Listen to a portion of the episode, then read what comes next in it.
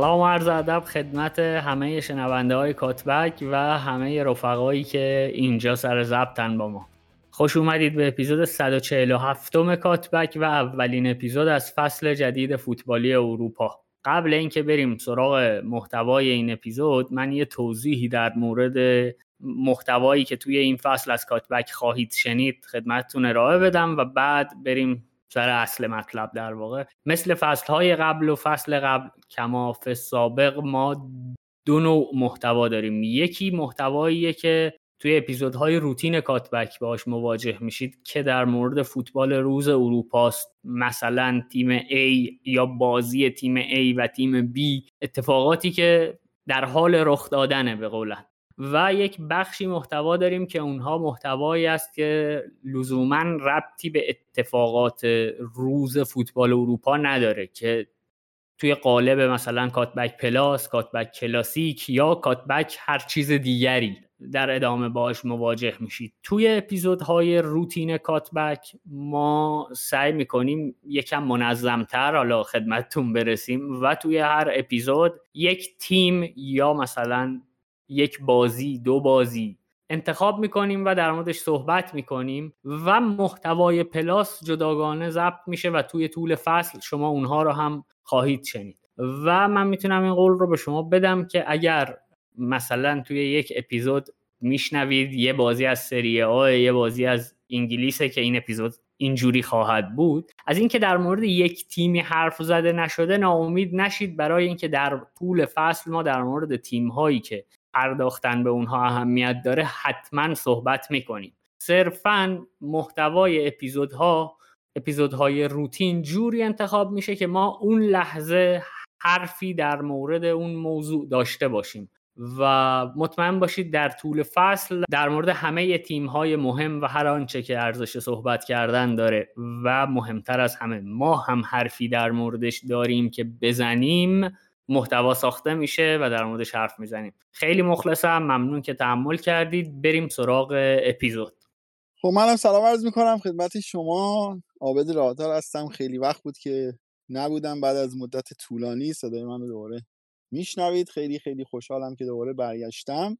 و قرار مهمتر از همه با رفقامون بشینیم درباره فوتبال حرف بزنیم. هیچ لذتی بالاتر از این نیست و به رسم ادب هم از سری آ می‌خوایم شروع کنیم بازی اینتر و مونزا در حال هرچی باشه به من میگن تو سنت از همه بالاتره ولی حقیقت اینه که فراد از من بزرگتره و ما باید از ایتالیا شروع بکنیم. فراد جان خیلی مخلصم. می‌خوایم درباره اینتر حرف بزنیم. حالا درباره نقل و انتقالاتش توی کانال یوتیوب باشگاه دانشجویان صحبت کردیم و یه 7 ده روز دیگه مونده که پنجره نقل و انتقالات هم بسته بشه و هممون از شر این داستانهای تابستون خلاص بشیم و بریم تو متن فوتبال.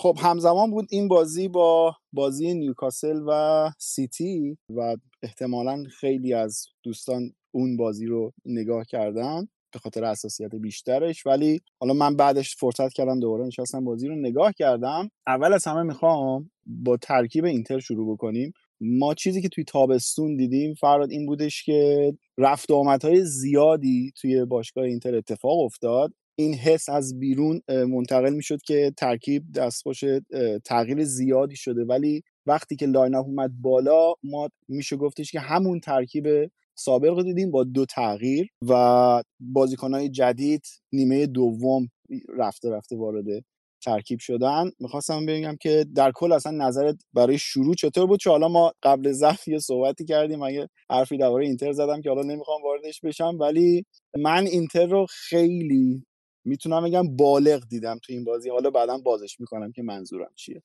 درود بر شما. وقتتون بخیر. خیلی خوشحالم که اینجا و آبد این حس متقابله که صحبت کردم با دوستان خیلی لذت بخشه به خصوص در مورد فوتبال. و منم خوشحالم که دوباره بعد از مدت ها میبینمت و با صحبت می‌کنم. یه صحبتی کردی مبنی بر سن و سال. حالا خیلی به فوتبال ربطی نداره ولی جا داره بگم. بزرگی فکر می‌کنم به عقل و شعوره. اگه به این باشه فکر می‌کنم من کوچکترین عضو این جمعم و جدی میگم اینو به جرأت. و اینکه پدر مادر من یه چند سال زودتر ازدواج کردم با هم دیگه خیلی دستاورد بزرگی برای من قاعدتا نخواهد بود. از همین منظر وارد بشم به یه قضیه دیگه باز. ببخشید شاید وقتتونم بگیرم ولی دوست داشتم راجبی صحبت بکنم. یه کامنتی من دریافت کردم حالا من که دریافت نکردم یه کامنتی دیدم یه دوستی اومده بود راجب حرف من در مورد اسپالتی. خیلی ناراحت بود و معتقد بود که حرف مزخرفی زدم به قولی. نشستم فکر کردم دیدم شاید حق داره و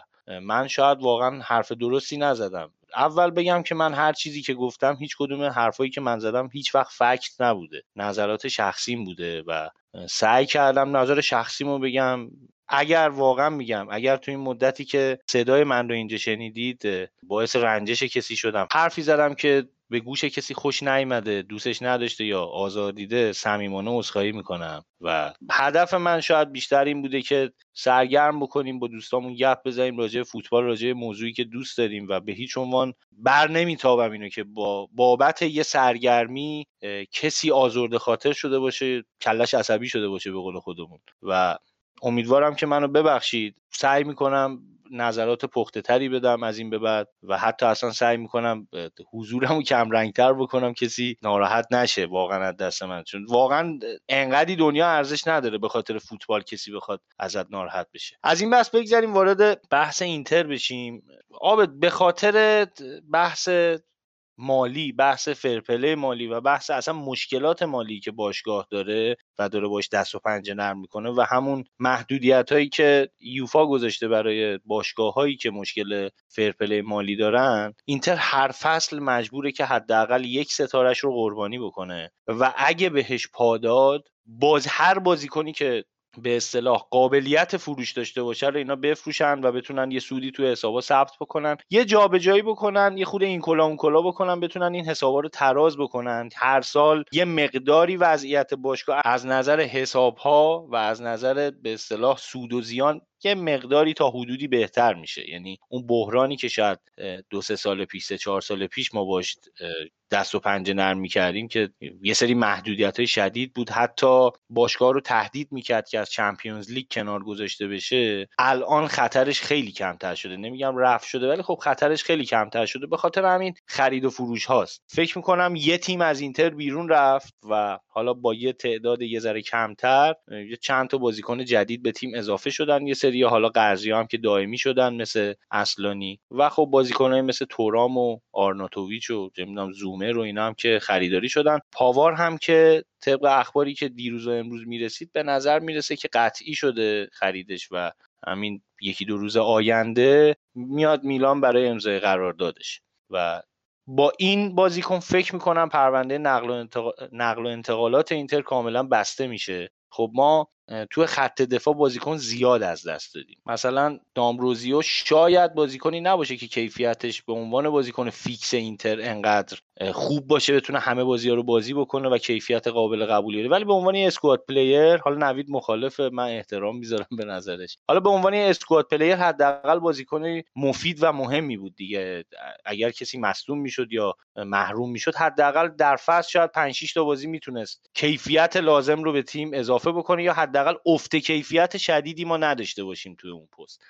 احتمالا پاوار میاد اونجا ولی همچنان قسمتی از تیم که دوچار ضعفه فکر می‌کنم دفاع وسط اون دفاع سه نفر است که دو تا بازیکن داریم. یکیشون به شدت افت کرده نسبت به موقعی که به باشگاه اضافه شد و یکیشون هم انقدر فصل پیش خوب بود که فکر می‌کنم هر کسی که با اینتر تا حدودی آشنا باشه تا حدود زیادی معتقده که این بازیکن این فصل احتمالا که عملکرد بدتری خواهد داشت. یعنی یه مقداری سطحش افت می‌کنه آچربی.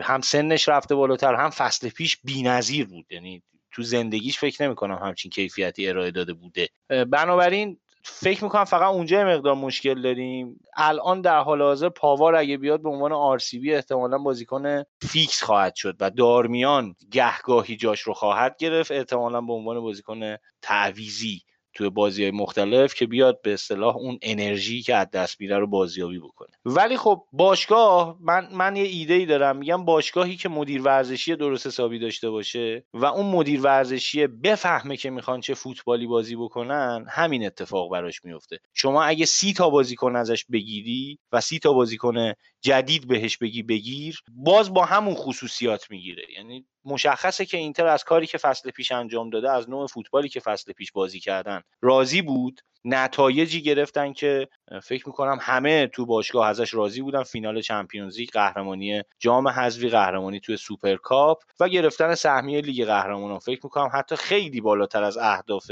اصلی باشگاه. و خب با این تفاصیل نسبت به نوع فوتبالی که می‌خوایم بازی بکنیم هیچ تغییری ایجاد نشده و قراره همون فوتبال ارائه داده بشه و پس بنابراین همون نوع بازیکن ها رو ما می‌خوایم. ما ژکو رو به اصطلاح به عنوان بازیکن آزاد از دست دادیم و رفتیم جاش آرناتوویچ آوردیم که البته با این بازی اولی که از خودش نشون داد من معتقدم این کیفیت رو تا پایان فصل حفظ نخواهد کرد. این بازی اولش اصلا تحرکش به نظر من زیادی بالا بود. بازیکن خیلی با کیفیتیه ولی قاعدتا این کیفیت رو بعید می‌دونم. مگر اینکه هر بازی همین ده دقیقه ده دقیقه بیاد تو و همین تاثیر رو داشته باشه. و فکر فکر می‌کنم همین اتفاق بیفته دیگه. زوج اصلی اینتر احتمالا اگه اتفاق خاصی نیفته بین لوتارو و یعنی در حقیقت زوج لوتارو و تورام خواهد بود و بازیکنهای دیگه اضافه خواهند شد.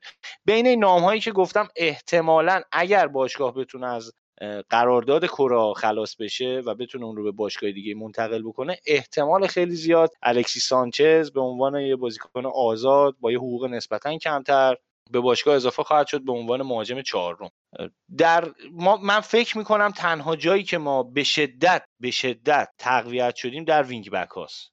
به خصوص در سمت راست با اومدن کوادرادو صحبت هم کردیم. فکر می‌کنم سامان تو اون اپیزود پیش فصل ایتالیا خیلی کامل در موردش صحبت کرد. این بازیکن اضافه شده و می‌تونه کیفیت خیلی خوبی رو در طول فصل به ما اضافه بکنه. خوبیش اینه که دارمیان هم می‌تونه اونجا بازی کنه و دونفریز هم اونجا خوب بازی می‌کنه. توی سمت چپ هم گوزنس رفته و جاش بلا فاصله آگوستو اضافه شد چیزی که اصلا مشخص بود. قرار بود گوزنس فروخته بشه و بلا فاصله این بازیکن رو جاش بیارن. اون هم می‌تونه کیفیت خیلی خوبی به تیم اضافه بکنه و سمت چپمون هم فکر می‌کنم با حضور دیمارکو آگوستو خیلی فعالتر و بهتر از قبل بشه. ولی خب در بقیه نقاط فکر می‌کنم چیزی شبیه به همون تیم فصل گذشته رو خواهیم دید. حالا فراتسی اومده. من معتقدم فراتسی اومده که فصل بعد احتمالا آب جان بارلا رو بفروشیم به شما. یعنی پولاتون رو جمع کنیم. فکر می‌کنم حالا همچین حسی دارم. چون همون سبک بازیکن خریده شده و بازوبند کاپیتانی هم دادم به لوتارو و این احتمال که خب لوتارو فروش نمیره بیشتر میشه و احتمالا بارلا گزینه بعدیه که قرار قربانی حسابای باشگاه بشه. خیلی ممنون از توضیحاتت. قبل از اینکه برم سراغ نوید فرهاد هم من هم تو جفتمون ارجا دادیم. بخشی از صحبتمون رو به ویدئوی نقل و انتقالات پیشفصل من یه بار توضیح بدم که اگر کانال باشگاه دانشجویان فوتبال رو توی یوتیوب subscribe بکنید ما توی پیشفصل درباره چند تا تیم درباره نقل و انتقالاتشون صحبت کردیم. معمولا این ویدیو به صورت live ضبط میشه. اگر اکانت باشگاه دانشجویان رو توی توییتر هم follow داشته باشید و توی تلگرام دربارش اطلاع رسانی میشه و درباره تیم های دیگه هم توی برنامه هستش که صحبت بشه. اینو گفتم داخل پرانتز. بگم که حتما شاید تعدادی از شنونده هامون درباره این کانال براشون سوال ایجاد بشه که ما درباره چی داریم صحبت می‌کنیم. گفتم که یک جایی بدم. درباره خط دفاع صحبت کردی. حالا می‌خوام برم سراغ نوید. کلا که یه بازیکن ایچدار توی ترکیب اینتر می‌بینی کلا خیلی حال میده بازی اینتر رو نگاه کردن. حالا فراد درباره خط دفاع و نگرانیاش صحبت کرد. ولی نوید من می‌خوام بگم که من نگرانی که درباره اینتر دارم بیشتر توی خط هافک چون به نظرم در خط هافک اینتر بازیکنهایی داره که جایگزین کردنشون و داشتن بازیکن تو اون سطح توی کرد یه مدار مشکل تره بلخص حالا بارلدارم که گفتی حالا من یکم شاید چیز باشه ولی کلا اینجوری هم که یه سری از بازیکن‌ها رو دوست دارن توی تیماشون بمونن. تیم‌ها با اون بازیکن‌ها جذاب‌ترن. درسته که آرزوی هر کسی که الان بارلا رو داشته باشه ولی حالا اگه لیورپول نخریدم انقدر ناراحت نمیشم به نظرم اینتر با بارلا هم خیلی جذابه. بحث خط رو کردیم. اینتر فصل گذشته بحث ها سر این بودش که خب اشکینیا قراردادش رو تمدید نمی‌کنه و اینتر خودش رو رفته رفته آماده کرد برای این فصل و کم کم اشکینیا از ترکیب کنار گذاشته شد و احساس می‌کنم این اتفاق برای بروزوویچ هم افتاد و اینتر خیلی زود یاد گرفت که بدون بروزوویچ هم بتونه بازی بکنه. ولی در حال حاضر نوید به نظرت خط هافک اینتر خیلی لاغر نیست؟ خب من سلامم رو که اول اپیزود کردم به همه. دیگه وقت نگیرم با سلام علیک کردن برم سراغ اصل مطلب. اول بگم که به نظر من حرف فرهاد مبنی بر این که خرید فراتسی پیش زمینه فروش بارلاست کاملا صحیحه. ما الان مثلا فرهاد داره این حرف رو می‌زنه به صورت رسمی. ما قبل این مثلا یک سال دو سال پیش از بازی های اول بارلا هم با هم حرف می‌زدیم که این بچه انقدر خوبه که نمیمونه. یعنی نگهش نمیدارن. تا جایی نگهش میدارن که بتونن بیشترین پول رو ازش در بیارن. و واقعیت هم همینه که حالا درست فصل پیش رسید به فینال چمپیونز لیگ ولی همچنان اینتر بیشتر باشگاهیه که مبدع نقل و انتقالات خواهد بود نقل و انتقالات مهم خواهد بود تا اینکه مقصدش باشه. و من حتی تیمی که فراد پیش بینی کرد رو هم کاملا درست می‌دونم. یعنی فکر می‌کنم لیورپول بارلا رو خواهد خرید فصل آینده اگر اتفاق خاصی پیش نیاد. در مورد خط هافبکمون من با تهران که صحبت می‌کردم یه حرفی با هم می‌زدیم. حرف درستی بود به نظرم. البته این از سمت تهران بیشتر نقل می‌شد. ببین ما الان توی خط که توی این بازی بهش بازی دادیم هاکان رو 6 بازی دادیم 29 سالشه. میخیتاریان رو و بارلا رو 8 بازی دادیم که میخیتاریان 34 سالشه و بارلا 26 سال. خب؟ تمام بار دوندگی یعنی بیاد عقل رو بذاریم کنار بگیم ما نیاز داریم به یک کسی که در زمین عقل نداشته باشد فقط بدود. تمام بار این دویدن بدون عقل لازم در تیم رو میخیتاریان داره انجام میده و میخیتاریان 34 سالشه. بخواهیم یا نخواهیم میخیتاریان نمی‌تونه این کیفیت دویدن رو به دلیل افزایش سن خیلی مستمر ادامه بده. آن وقت باید جایگزینش کنیم و توی ترکیب فعلی ما من فکر می‌کنم اگر قرار باشه با بارلا زوج بسازند هیچکس مثل هاکان نمی‌تونه زوج بسازه با بارلا. فراتسی خیلی هافبک خوبیه خیلی هافبک خوبیه. خیلی دوستش دارم ولی فراتسی و بارلا خیلی شبیه. یعنی فکر می‌کنم این دوتا قرار یکیشون بازی کنن. نوید سالها پیش یادت تیم ملی انگلیس نتیجه نمی گرفت و می‌گفتن که جرارد و لمپارد خیلی شبیه همن. و تو اون خط هافبک جفتشون که بازی می‌کنن این باعث میشه بازیشون همپوشانی داشته باشه و هیچ کدومشون نتونن بدرخشن و اون تأثیری که لازمه رو نتونن بذارن. فراتسی و بارلان فکر می‌کنم یه همچین اتفاقی براش میفته البته این پیش بینیه خیلی شاید شاید یه روزی ازش بازی بگیره در کنار بارلا و فوق العاده باشه. ولی روی کاغذ همونطور که گفتی خیلی شبیهن.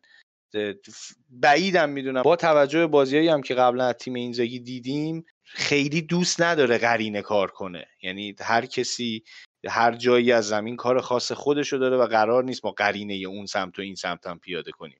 خب من همینجا یه سوالی دارم ازت. یه کامنتی داری درباره زوج سازی توی بازی همونطور که می‌دیدیم این زوج سازی با بازیکنهای کناری بار بیشترش رو دوش بارلا بود. یعنی زوج سازی هایی که مخصوصا سمت راست با دونفریز می‌کرد. از نظر من این شکلی بود که اون مهره ای که باعث شده بازیکنهای کناریش مهره های بهتری باشن و بازیکنهای بهتری باشن و عملکرد بهتری توی زمین داشته باشن تو این بازی صد درصد بارلا بود اون بازیکن از نظر من.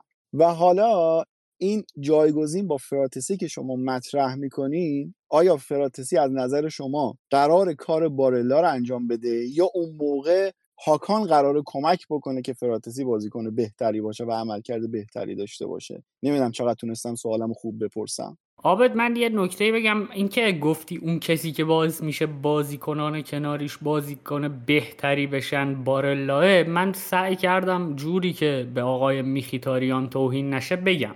خب این به دلیل باهوش بودن و عقل بیشتر داشتن بارلاست من عرض کردم میخیتاریان اگر قرار باشه یک نفر رو بگیم شما از عقلت نمی‌خواد استفاده کنی فقط بدو. و خب فکر می‌کنم برای زوج سازی نیازی به یک عقلی و یک خرد متقابلی وجود داره که میخیتاریان حالا اون رو نداره اندازه بارلا یعنی اون کوالیتی رو به اندازه بارلا نداره. به من این نکته رو اضافه کنم که اینجا هم فکر کنم از معدود جاهایی باشه که من و فرهاد موافقیم با هم. که من خودم هاکان 6 رو خیلی بیشتر از هاکان 8 دوست دارم. یعنی از زمانی که هاکان 8 بازی می‌کرد توی اینتر ما می‌گفتیم که آقا یعنی می‌گفتم فکر می‌کنم به هاکان با توجه به ویژگی هایی که داره میشه 6 بازی داد. و خب دوستان میلانی به درستی می‌گفتن که آقا این تجربه شده جواب نداده. توی میلان هاکان 6 بازی کرده و خیلی بد بوده و یه تجربه ناموفق بود. اما ما زمانی که بهش احتیاج داشتیم شیش بازیش دادیم و خیلی خوب کار کرد و مربی هم خوشش اومد و اونجا بازیش داد.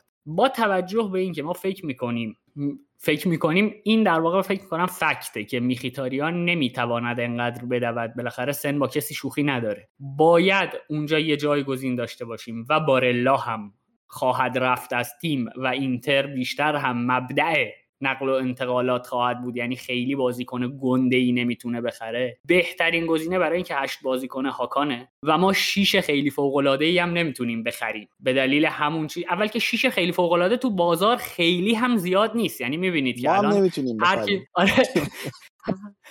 هر کسی هر هر یه دونه شیشه خوبی که پیدا میشه چلسی می‌خره اون یه دونه. آره درود بر شما. چلسی که بهترین شیش دنیا رو خریده. فکر می‌کنم توی 20 سال آینده. فاصله اونام خیلیه. یعنی من فکر می‌کنم تا 20 سال آینده ما هافبک و شماره شیشی مثل انزو فرناندز نخواهیم داشت. یعنی انزو فرناندز اون بازیکنیه که توی یک پست هر 20 سال یک بار تولید میشه. حالا ممکنه بگید خیلی ادعای گنده ولی فکر می‌کنم زمان این رو نشون میده. یعنی از زمانی که پاش به توپ می‌رسه تا زمانی که فقط داره توی زمین میدوه کلاس فوتبال بازی کردن از این بشر چکه می‌کنه. بریم سراغ حرفی که داشتم می‌زدم. من فکر کنم بهترین راه و ارزانترین راه برای جایگزین کردن در پست هشت که بارلا میره میخیتاریان هم خسته میشه کسیه که توی این تیم هشت بازی کرده و جوابم داده و اونم هاکانه. ما شیش خوب هم نمی‌تونیم در اون سطح خیلی تاپ بخریم. در نتیجه باید اصلانی رو بازی بدیم اونجا شیش. کسی که توی باشگاه ما بازی کرده نسبت به سنش کوالیتی خوبی هم نشون داده هر وقت بازی کرده. پس من به اسکواد فعلی اینتر اگر قرار باشه دقایق طبق این بازی اول و آخر فصل پیش تقسیم بشه یک انتقادی دارم و اونم اینه که چرا اصلانی دقیقه کافی نمی‌گیرد. چون ما چه بخواهیم چه نخواهیم اصلانی قراره برای این تیم یک برهه شیش بازی کنه.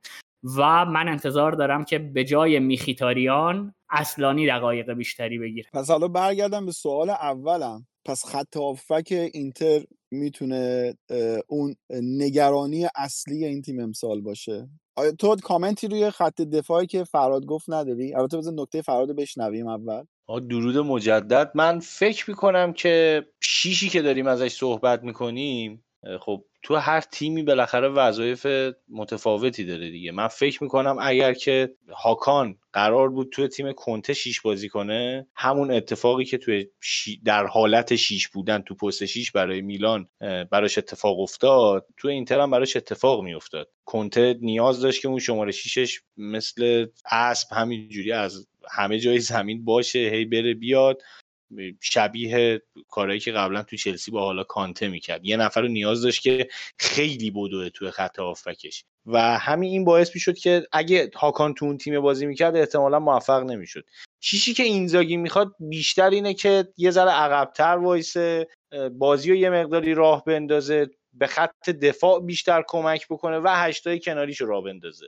و بنابراین من فکر می‌کنم هاکان دلیل موفقیتش تو این تیم اینه. چون قدرت بازیسازی نسبتا خوبی داره. وقتی قرار نیست خیلی بدوه بالاخره می‌تونه کیفیتش رو حفظ بکنه و یه کیفیتی از خودش نشون بده تو بخشای دیگه فوتبالش. و خب اصلانی هم به نظر من بازیکنیه که به شدت به کیفیت بالایی خواهد رسید. نظر شخصیمه بازی هایی هم که ازش دیدم نوید این رو داده. نه نه این نوید اون نوید داده. به نظر من اینجوری خواهد بود. اصلانی هم یه خوبی که داره هم هشت بازی کرده هم شیش. در هر پستی می‌تونه کارو در بیاره. ولی خب یه مسئله هم باید بهش توجه بکنیم دیگه. اینزاگی توی خط آفکش اگه بخواد اصلانی و به اصطلاح بازی بده و میخیتاریان رو کاملا کنار بذاره کلا اینزاگی که آدم کلا کنار گذاشتن نیست. یعنی فکر می‌کنم به کل اسکواد اینتر این فصل به مقدار کافی به مقداری که لیاقتشو دارن بازی خواهد رسید. حالا با یه ضریب خطای خیلی کوچیک. ولی فکر می‌کنم خب اون خط آفبک از نظر اینزاگی احتمالا اون تجربه ای که بازیکن 34 ساله داره رو حالا هرچند نوید به خردش اشاره می‌کنه که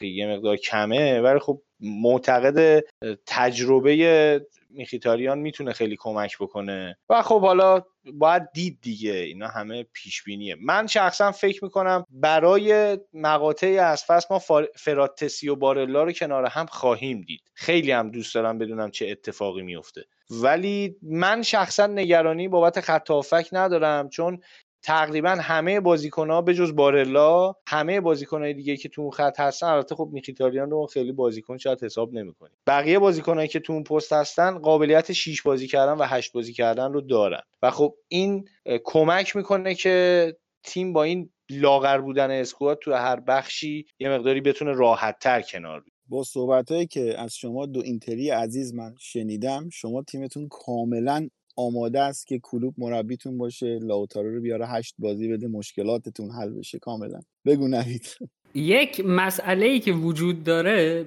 وقتی مثلا من و فرهاد در مورد اینتر حرف می‌زنیم اینه که تعمیم نباید داده بشه به سایر باشگاه ها. اصلا ما موقعی که داریم در مورد تیم های سری آ حرف می‌زنیم بجز یک بخشی یوونتوس. خب درست و غلط کاملا با اون چیزی که در مورد تیم های انگلیسی حرف می‌زنیم متفاوته. یعنی مثلا الان فراد میگه می‌تونه با لاغر بودن اسکواد کنار بیاد. برای اینکه مجبور کنار بیاد در نهایت. در واقع ما اگه بخوایم مثلا خیلی من پیور منطقی صحبت کنیم به ما توی خط دفاع هم مشکل داریم. تنها کسانی که توی دو سه فصل اخیر توی اینتر نفر وسط خط دفاع سه نفره بودن دیفرای بوده و آچربی. این دو نفر یکیشون سی و یک سالشه که باشگاه نمی‌خواد نگهش داره یعنی دیفرای. یکیشون سی و پنج سالشه که یک بارم سرطان رو شکست داده یعنی آچربی. و ما برای این دوتا هیچ جایگزینی نداریم.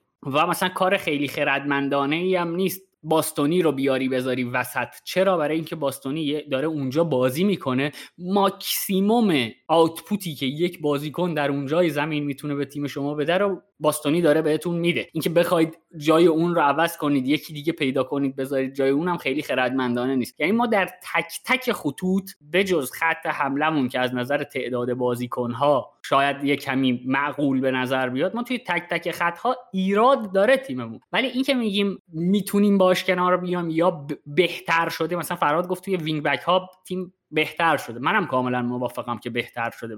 مثلا کوادرادو اومده. ولی ما داریم در مورد یه بازیکن حرف می‌زنیم که سنش خیلی زیاده. این بازیکن اگر به یک تیم انگلیسی اضافه می‌شد کسی حداقل هواداران اون تیم نمی‌گفتن. ما افزایش کوالیتی داشتیم. ولی ما توی تک تک خطها آره مشکل داریم. بجز خط مهاجم. ما الان در مورد یکی از هافبکامون اصلا حرف نزدیم. یعنی هم من هم فرهاد صحبت کردیم در مورد خط هافبکمون. از سنسی نام نبردیم. برای چی؟ برای که این بازیکن تو طول فصل مثلا چه می‌دونم دو روز هست سه روز هست. چه شروع درخشان داشت سنسی توی اینتر. شد واقعا. یه کامنتی من بدم درباره این حالا خیلی درباره لاغر بودن squad م صحبت کردیم. این چیزی نیستش که خیلی حالا مختص به اینتر یا تیمای ایتالیایی باشه. باشگاه انگلیسی هم الان خیلی هاشون مثلا سیتی که ما همیشه می‌گفتیم نیمکتش هم می‌تونه بیاد قهرمانی challenge بکنه ما کی سیتی رو با همچین squad لاغری دیده بودیم؟ حالا در نظر سن و سال اینا من می‌تونم با تو هم عقیده باشم که آره اسکواد اینتر علاوه بر اینکه لاغره مسن هم هست. از این نظر درسته. بگو فراد فراد من یه نکته بگم بعد تو بیام سراغ تو. یه نکته ای که آبت باعث میشه من اینجا یکم با تو زاویه داشته باشم اینه که سیتی اسکوادش حتی اگر لاغرتر از اینتر باشه پتانسیل سرمایه گذاری در یک فصل رو داره برای که اسکوادش رو دو برابر کنه. ولی اینتر در ده سال هم نمی‌تونه این کار رو بکنه. موافقم. حالا در مورد سنسی گفت نوید سنسی اصلا کلا ظاهرا از برنامه باشگاه خارجه. اصلا می‌خواستن سامارزیچو بگیرن جای سنسی حالا اون که نشد سنسی و فعلا توش موندن که نیگرش دارن بفروشن و اصلا معلوم هم نیست. حالا مشتری خاصی هم داشته باشه احتمالا هم اگه بره بیرون از باشگاه به صورت قرضی میره. شخصا دوست دارم بهش فرصت داده بشه. شخصا دوست دارم. حالا اینکه کار درستیه یا نه رو نمی‌دونم. شخصا دوست دارم دقایقی بهش برسه تو این فصل. شاید بتونه تو این تیم یه خورده از اون بازیکنی که بود رو بازیابی بکنه یه خورده از اون کیفیتی که داشت رو بازیابی بکنه یه خورده اعتبارش رو دوباره به دست بیاره. چون فکر می‌کنم این هی قرضی رفتن این ور اونور رو پس فرستادن باعث میشه که خود به خود اعتماد به نفس بازیکنم بیشتر بیاد پایین. یعنی علاوه بر این که مصدوم میشه خیلی دیگه حالا اعتماد به نفس هم نداشته باشه مثلا چند وقت دیگه اصلا به این نتیجه رسه که آقا فوتبال خدافزی کنیم ولش کن. و شخصا دلم می‌خواد بهش دقیقه بیشتر برسه. ولی خب این قضیه هم که عابد راجع محسن بودن میگه ما خوبیش اینه که تو جاهایی که خیلی نیاز داریم یعنی پستای خیلی مهممون بازیکنهای خوبی داریم خداییش. ولی یه مشکلی که داریم بکاپشونه که خب این مشکل سالهاست داریم باش دست و پنجه نرم می‌کنیم دیگه. ما با کیا مگه رفتیم فینال چمپیونز لیگ. مگه همشون ستاره یا نمی‌دونم فلان بودن. حالا یه قرعه مناسبی هم قرعه ای که در حد اینتر باشه فکر می‌کنم به اون خورد کمک کرد. و خب حالا سوالی که پیش میاد اینه که آقا این تیمه رو اولا بگم واقعا اینتر من معتقدم توی بازی اول درخشان بود. فوقالعاده بازی کرد اینتر توی بازی اول. ولی اینکه در ادامه فصل این کیفیت رو می‌تونه نگه داره و همینطوری بازی بکنه من اجازه من اجازه می‌خوام که بگم نوید پاسخش رو بگه چون خیلی قشنگتر از من این مورد رو بیان می‌کنه. به من یه نکته اول بگم اینکه اینتر دقیقا توی بازی اول همون اینتری بود که فصل پیش شایسته رسیدن به فینال چمپیونز لیگ با توجه به قرعش بود. یعنی علاوه بر اینکه اینتر قرعه آسانی داشت نسبت به آن طرف جدول اینتر در تک تک بازی ها بازی بسیار بسیار قابل قبولی از خودش نشون داد. هم در مقابل بنفیکا بازی جز رفت. بنفیکا. درود بر شما. الان می‌خواستم اینو اشاره کنم. بجز مثلا 20 دقیقه آخر بازی بنفیکا اینتر درخشان ترین اینتر ده سال اخیر بود و رسید به فینال چمپیونز لیگ و بازی اول با مونتزا من هیچ چیز جدیدی از اینتر ندیدم. یعنی همون عملکرد درخشان و تاپ کلاسی که در حد اینتر بود رو نشون دادن. اما قبل ضبط عابد داشت می‌گفت من می‌تونم روی قهرمانی اینتر شرط ببندم و من گفتم از 1908 که اینتر تأسیس شده ما همیشه می‌تونستیم رو بازی اول اینتر رو قهرمانی شرط ببندیم. یعنی همیشه ما فصل ها رو خیلی خوب شروع کردیم ولی از 1908 تا الان 20 بار قهرمان شدیم. خیلی امیده یعنی روز اول تازه 19 بار. تازه 19 بار آره یکی از این 20 هم تو دادگاه بردیم خدا رو شکر. و واقعا جامی که تو دادگاه بهت بدم خیلی بیشتر حال میده. من اینو نکته رو هم بگم. ولی امیدوارم که بتونیم این کوالیتی رو حفظ کنیم. ولی خیلی خوشبین نیستم. یعنی امیدوارم به این معنی که آرزو می‌کنم و خوشبین نیستم به این معنی که امیدوار نیستم در واقع. خب برگردم روی اون کامنتی که در شروع بحث اینتر دادم که فوتبال بالغی رو ما از اینتر دیدیم. دقیقا همین حالا آره موافقم باید که اینتر در حالا من چند سال اخیر که جدیتر به واسطه حالا دوستی و کار پادکست جدیتر دارم بازی های اینتر رو دنبال می‌کنم. به نسبت سال به نظرم فوتبال بالغتری ارائه داد. حالا هرچند که شما هی تو سر اون فینال چمپیونز لیگ می‌زنه که هی با قرعه و فلان و اینا شما در فینال هم به نظر من تیم شایسته تری بودید برای بردن. به واسطه حضور توی فینال چمپیونز لیگ از همه بازیکنان اینتر من فوتبال با کیفیتتر و با اعتماد به نفس بالاتری می‌بینم. و حالا بالاخص درباره بازی هم حالا وارد بحث استراتژی بازی هم بشیم. توی بازی اینتر با مونسا این همین مونسایی بود که پارسال شما رو برد و به نظرم اینتر بی درد سر این بازی رو اومد بیرون با سه امتیازش. مخصوصا سر گل اول حالا خیلی از شعور هم صحبت کردیم. توی همه گل ها به نظرم کردیت اصلی گل مال اون بازیکنیه که اون پاس تاثیرگذار رو میده اون پاس خدشکنی که می‌تونه چند نفر رو جا بذاره و اون شعور خیلی خیلی زیاده تو پاس بارلا زمانی که تو بهش رسید پاسی که به دومفریز داد پشت سرش. شاید فکر می‌کنم اگر 99 درصد هایی که من می‌شناسم اون پاس احتمالا رو به عقب می‌دادم و به پشت سر نمی‌دادم این بلوغ رو در تمامی دقایق بازی حالا مخصوصا من نیمه دو وقتی که کوادرادو اومد تو بازی بازی اینتر خیلی بیشتر دوست داشتم. حالا هرچند که بازیکن زیاد بین این باشگاه رد و بدل شده اینتر میلان یوونتوس ولی واقعا حضور کوادرادو تو اینتر اصلا یه جوریه. اصلا با چشم سازگار نیست خیلی سخته. ولی من حضورش رو بهتر دیدم. یعنی چرخدنده اینتر روونتر داشت میچرخید. آبد یه نکته دیگه ای که باید بهش توجه کنیم یعنی می‌تونه دلیل این باشه دلیل این بلوغ باشه اینه که ما یک فصل دیگه هم یک شروع خیلی خوب اینجوری داشتیم و اون فصلی بوده که آنتونیو کنته فصل دومش رو سپری می‌کرده. در واقع ثبات مربی اجازه دادن به مربی برای اینکه اونجا میراسش رو بسازه میراس تاکتیکی خودش رو توی اون تیم بسازه یه نتیجه ای به تیم میده و اونم اینه که همین بالغ تر شدن حداقل نوع بازیه. من میگم من هیچ چیز جدیدی از اینتر در بازی با مونسا ندیدم به جز اینکه همه آن کارهایی که قبلا می‌کردیم و مثلا سی درصدش می‌گرفت توی این بازی 50 درصدش می‌گرفت. یعنی و اونم همین کار نیکو کردن از پر کردن است. من از ضرب‌المثلا بدم میاد ولی متاسفانه اینجا بهتر از این چیزی نداشتم. در مورد اون که میگی هی می‌زنید توی سر اینتر واقعیت اینه که ما نمی‌زنیم توی سر اینتر. مسئله اینه که تو وقتی می‌خوای بگی یه تیمی مثل اینتر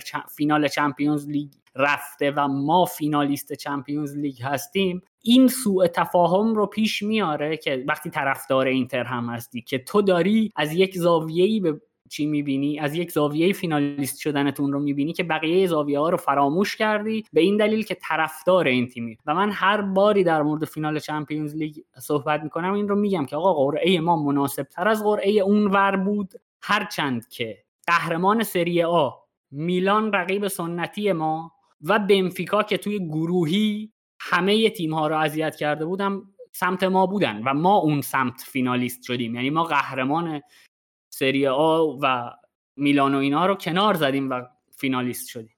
نوید حالا خیلی هم داریم فکر می‌کنم رفرنس بیدیم به فصل گذشته ولی خب فکر می‌کنم ایبی نداره. درخشان ترین بازی اینتر که به نظر من باعث شد اینتر تا فینال مسیر خوبی رو داشته باشه بازی دور گروهی در مقابل بارسلونا بود. یعنی همون یک بازی رو اگه اینتر نمی برد همون یه بازی. اگر اینتر نمی برد به احتمال خیلی زیاد اصلا صعود نمی‌کرد به دور حذوی و اگه مثلا چه می‌دونم ما میافتادیم اونور اونور به اصطلاح جدول مثلا دوباره میخوردیم به بایرن چه اتفاقی میافتاد؟ تو گروهی با بایرن بازی کردیم دیدیم چه چگونه پیشرفت مسائل. و من من شخصا نقطه عطف فصل گذشته رو بازی در مقابل بارسلونا می‌دونم. همون یک بازی شاید سرنوشت باشگاه رو اصلا عوض کرد. حالا با ذکر این نکته که به بایان توخل میخوردین فکر نمی کنم اونقدر به مشکل میخوردین به نظرم بحث رو جمع بکنیم. حالا هفته اولم بود خیلی دیتیل زیادی درباره تیم ها نداریم. باید یه مقدار زمان بدیم. تا بتونیم بیشتر و با مشخصات و اطلاعات بیشتری فکر می‌کنم درباره تیم‌ها حرف بزنیم. فکر می‌کنم جنبندی خوبی بود. بریم سراغ بخش انگلیس.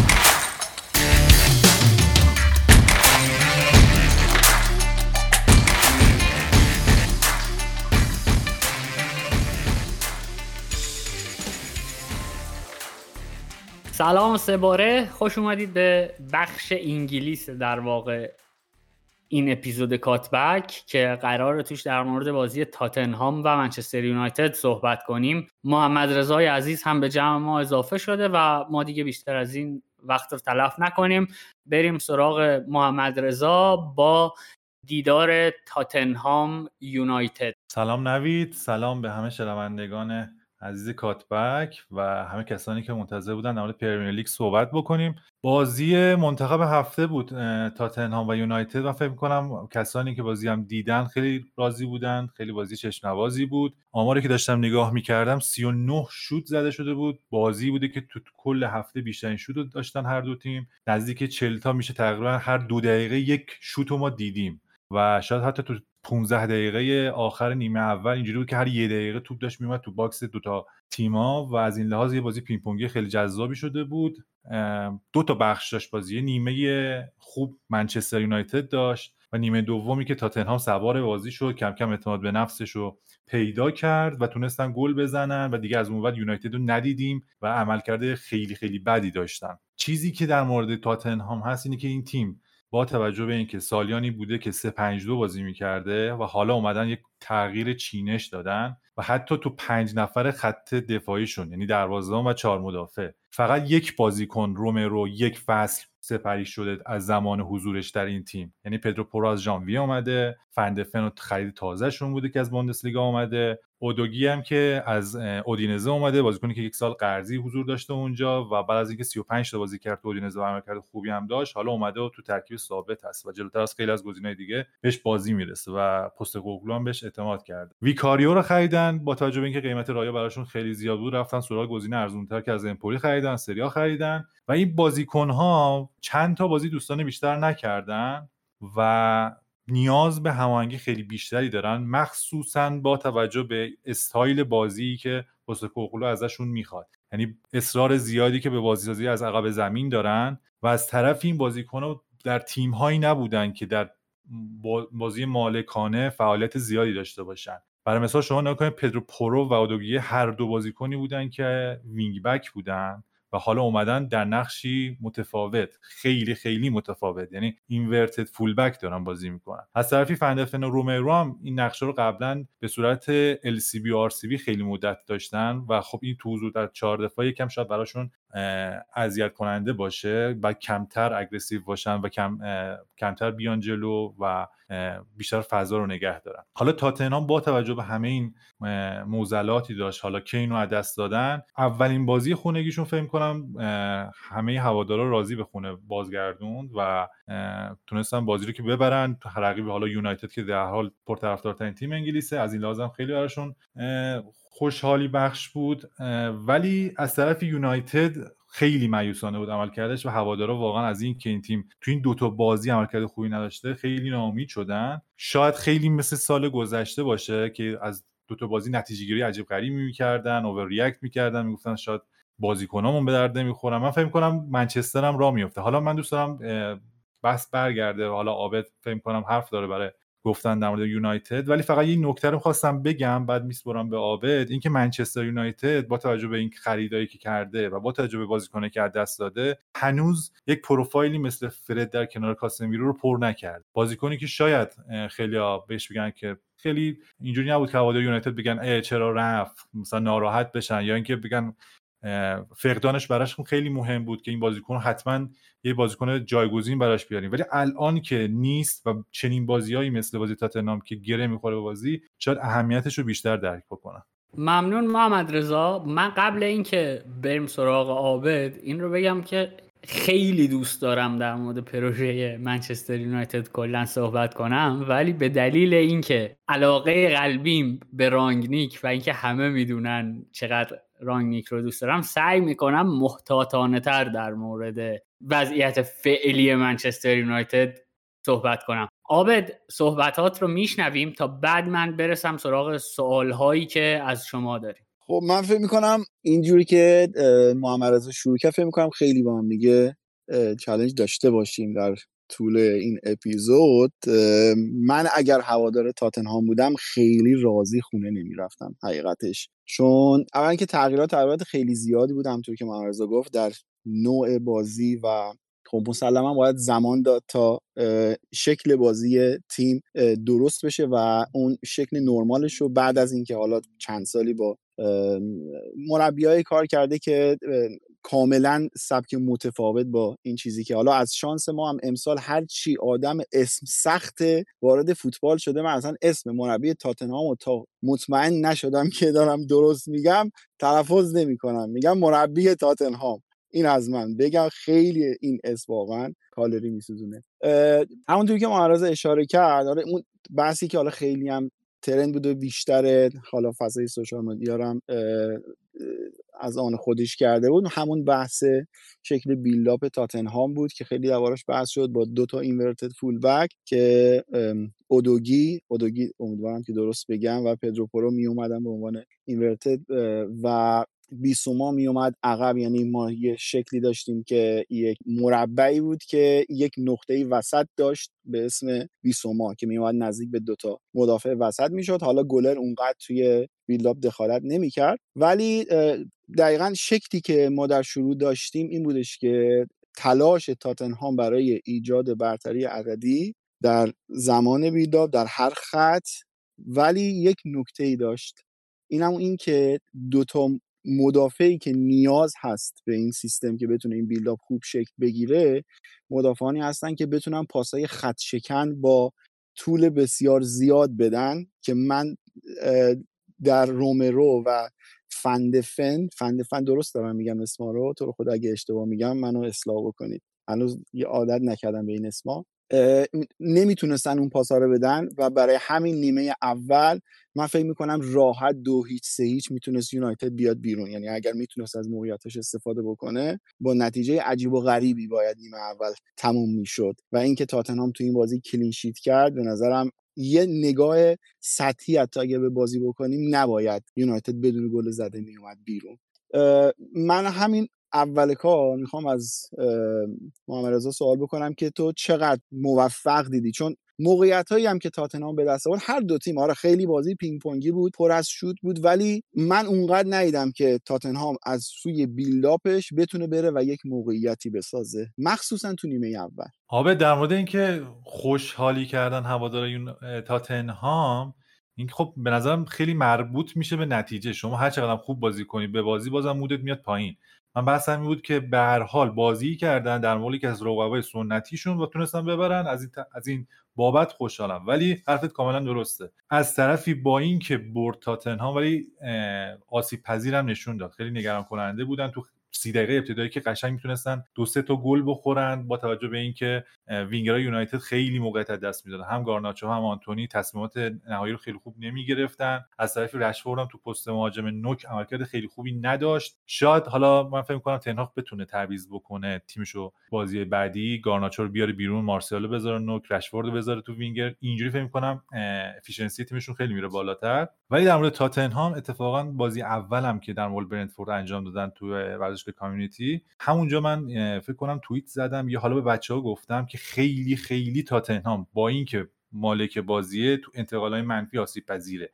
یعنی وقتی این تیم توپ از دست میده هم بحث rest defence ش خیلی بده و همین که بازیکنها خیلی خوب نمی‌تونن اون شدتی که برن رو پای حریف رو اجرایی بکنن. از این بابت برنتفورد توی نیمه دوم تو بازی هفته اول بالای 5 6 بار تونست از کانال راست جایی که امبومو هست نفوذ کنه و قشنگ دو به سه سه به چهار تونست موقعیت خلق بکنه. و حالا تو اون بازی هم شانس آوردن و گلای بیشتری نخوردن. تو همین بازی هم که گفتیم سی دقیقه ابتدایی خیلی خوب عمل نکردن ولی بحث اینه که این تیم در حال پیشرفته. پوستکوگلو نمی‌تونه بیاد کل تیم رو عوض بکنه. دقیقا شاید شبیه به اون پروژه سال اول آرتتا باشه که مجبور بود با کولاشیناچ بازی کنه مجبور بود با هولدینگ بازی بکنه. در این مورد هم فکر کنم خیلی شباهت زیاده. من هنوز مطمئن نیستم که این چهار نفری که خط دفاع هستن با دروازه‌بان گزینه های safe یا همون ایمنی باشن برای اینکه تیم از عقب زمین بازی سازی کنه من فکر کنم اگر برن توی سن جیمز پارک جلو نیوکاسل مثلا بازی کنن راحت توی سی دقیقه اول سه چهار تا توپ مهم لو بدن. اگر بخوان با همین سیستم بازی کنن شاید حالا برن اصلا بخوان یک بازی واکنشگرانه اصلا انجام بدن. ولی در مورد پوستکوگلو و تیمش اینه که شما اگه سلتیک هم نگاه بکنید خیلی بی‌ترس میومد و از تمام ابزاری که داشت از تمام مهره‌هایی که داشت استفاده می‌کرد و سعی می‌کرد در هر صورت بازی رو با سبک و استایل خودش ببره. کاری که من دیدم که دیزربی هم همیشه یه مصاحبه مفصلی کرده با گاتزتا دلو اسپورت. می‌گفت من قبل از بازی سیتی رفته بودم تو رختکن مردد شده بودم داشتم با کادر فنیم صحبت می‌کردم اینا گفتم خب بریم جلو سیتی چجوری بازی بکنیم. گفتم حالا یکی می‌گفت یکم محافظه کارانه تر بازی کنیم یکی گفت block رو بیاریم عقب تر بذاریم. ولی من گفتم یه حالا F اونجا به کار میاره میگه که من اصلا با این حال نمی‌کنم. من دنبال اینه که با سبک و استایل خودم با شجاعتی که داره تیمم بازی کنم جلو سیتی و اتفاقا میره اونجا سه یک میبازه و بازی رو خیلی راحت outplay میشه جلوی سیتی. از طرفی شباهت پوستکوگلو به مربی مثل دیزربی زیاده. برخلاف کسی مثل آرتتا. آرتتا مثلا دیدیم که خیلی از بازیهایی که تیمش می‌تونست مالکانه بازی کنه میاد کاملا لوبلاک بازی می‌کرد تا در هر صورت بازی رو ببره. این حالا با مهرایی که داره میاد در تاتنام یکی که اضافه میشه از طرفی یه خوششانسی داشته اینجا حتما باید بگم بوستوکوگلو که دو تا بازیکن داشته تو خط هافک که خیلی خوب پارسال ازشون بازی گرفته نشده بوده و هنوز از استعدادی که داشتن کشف نشده بود. یکی سار بود که من فکر کنم که بهترین عملکرد داشت توی هافبک های box to box این هفته. یکم بیسوما. بیسوما نشون داد که هر چقدر تو برایتون خوب بود تو بازی مالکانه که پاتر انجام می‌داد تو بعضی بازی حالا پاترم بازم میگم خیلی شبیه به آرتتا. تو اون پست شیش خیلی عملکرد خوبی داشت. هم تو بحث نگه داشتن توپ و همین که خیلی خوب می‌تونست توپ پخش بکنه. و حتی تو بخش قطع توپ هم خیلی عملکرد خوبی داشت. برخلاف شماره 6 یونایتد که فکر کنم توی هفته من نگاه می‌کردم بیشترین دیلیب رو خورده بود. یعنی بیشترین تکوان رو تونستن بازیکن حریف از کاسمیرو بردارن. و 6 تا فکر کنم دیلیب خورده بود. کاسمیرو از این لحاظ عملکرد خیلی بدی داشته بود. از این بابت خوششانسی داشتن هوادار تاتنام که این دو تا بازیکن در پست خط هستن و مکمل همدیگه هم هستن. ببین من یه چند تا کامنت دارم چیزا که فکر می‌کنم که تاتنهام باید باشون دیل بکنه. یکی اینکه همون درباره مدافعین وسط که گفتم که باید توانایی اینو داشته باشن که پاسای طولی زیادی بدن برای اینکه تیم را بندازن. دو اینکه تاتنهام به صورت خودخواسته داره عرض زمین رو کوچیک می‌کنه برای اینکه بتونه حالا سار یا بقیه آفکاش یا مدیسون رو توی فرنگا صاحب توپ بکنه و این توی رست دیفنسشون زمانی که توپ رو از دست میدن تیم دوباره برگرده به شکل دفاعیش این خودش یک چیزی که می‌تونه مشکل ساز باشه. بعد اینکه الان این سیستم نظرم دقیقا زمانی بود که یه بازیکن مثل هریکه نیاز داشت که بتونه بیاد عقب و تا نزدیکی مرکز زمین توپ بگیره و من نمی‌دونم چقدر ریچالیسون می‌تونه این نقش رو بازی بازی کنه. فکر می‌کنم یکی از خیلی زود دلشون برای هریکن تنگ بشه توی این مورد حداقل. و مورد بعدی هم این که بیسوما هم که گفتی بیسوما به نظرم نیمه دوم عمل کردش بهتر بود. جایی که منچستر تناخ تصمیم گرفتش که از اون شکل های پرس اقراق شده ای که نیمه اول حالا احتمالا به خاطر شرایط بدنی بازیکنها بود که تیم یه مقدار اومد عقبتر و بیسوما آزادی عملی بیشتری داشت برای بازی کردن. فضای بیشتری در اختیارش بود که عملکردش هم خیلی بهتر شد. حالا من دوست دارم تاتنهامو جلوی تیمی هم ببینم که لو بلاک بازی می‌کنه و اون موقع ببینم که پلنشون برای بیلداپ چیه. در مورد شکل بیلداپ که فکر کنم شبیه به تمام تیمایی که مالکانه بازی می‌کنن همون دو سه پنجی که خودت گفتی آبه داشت بازی می‌کرد.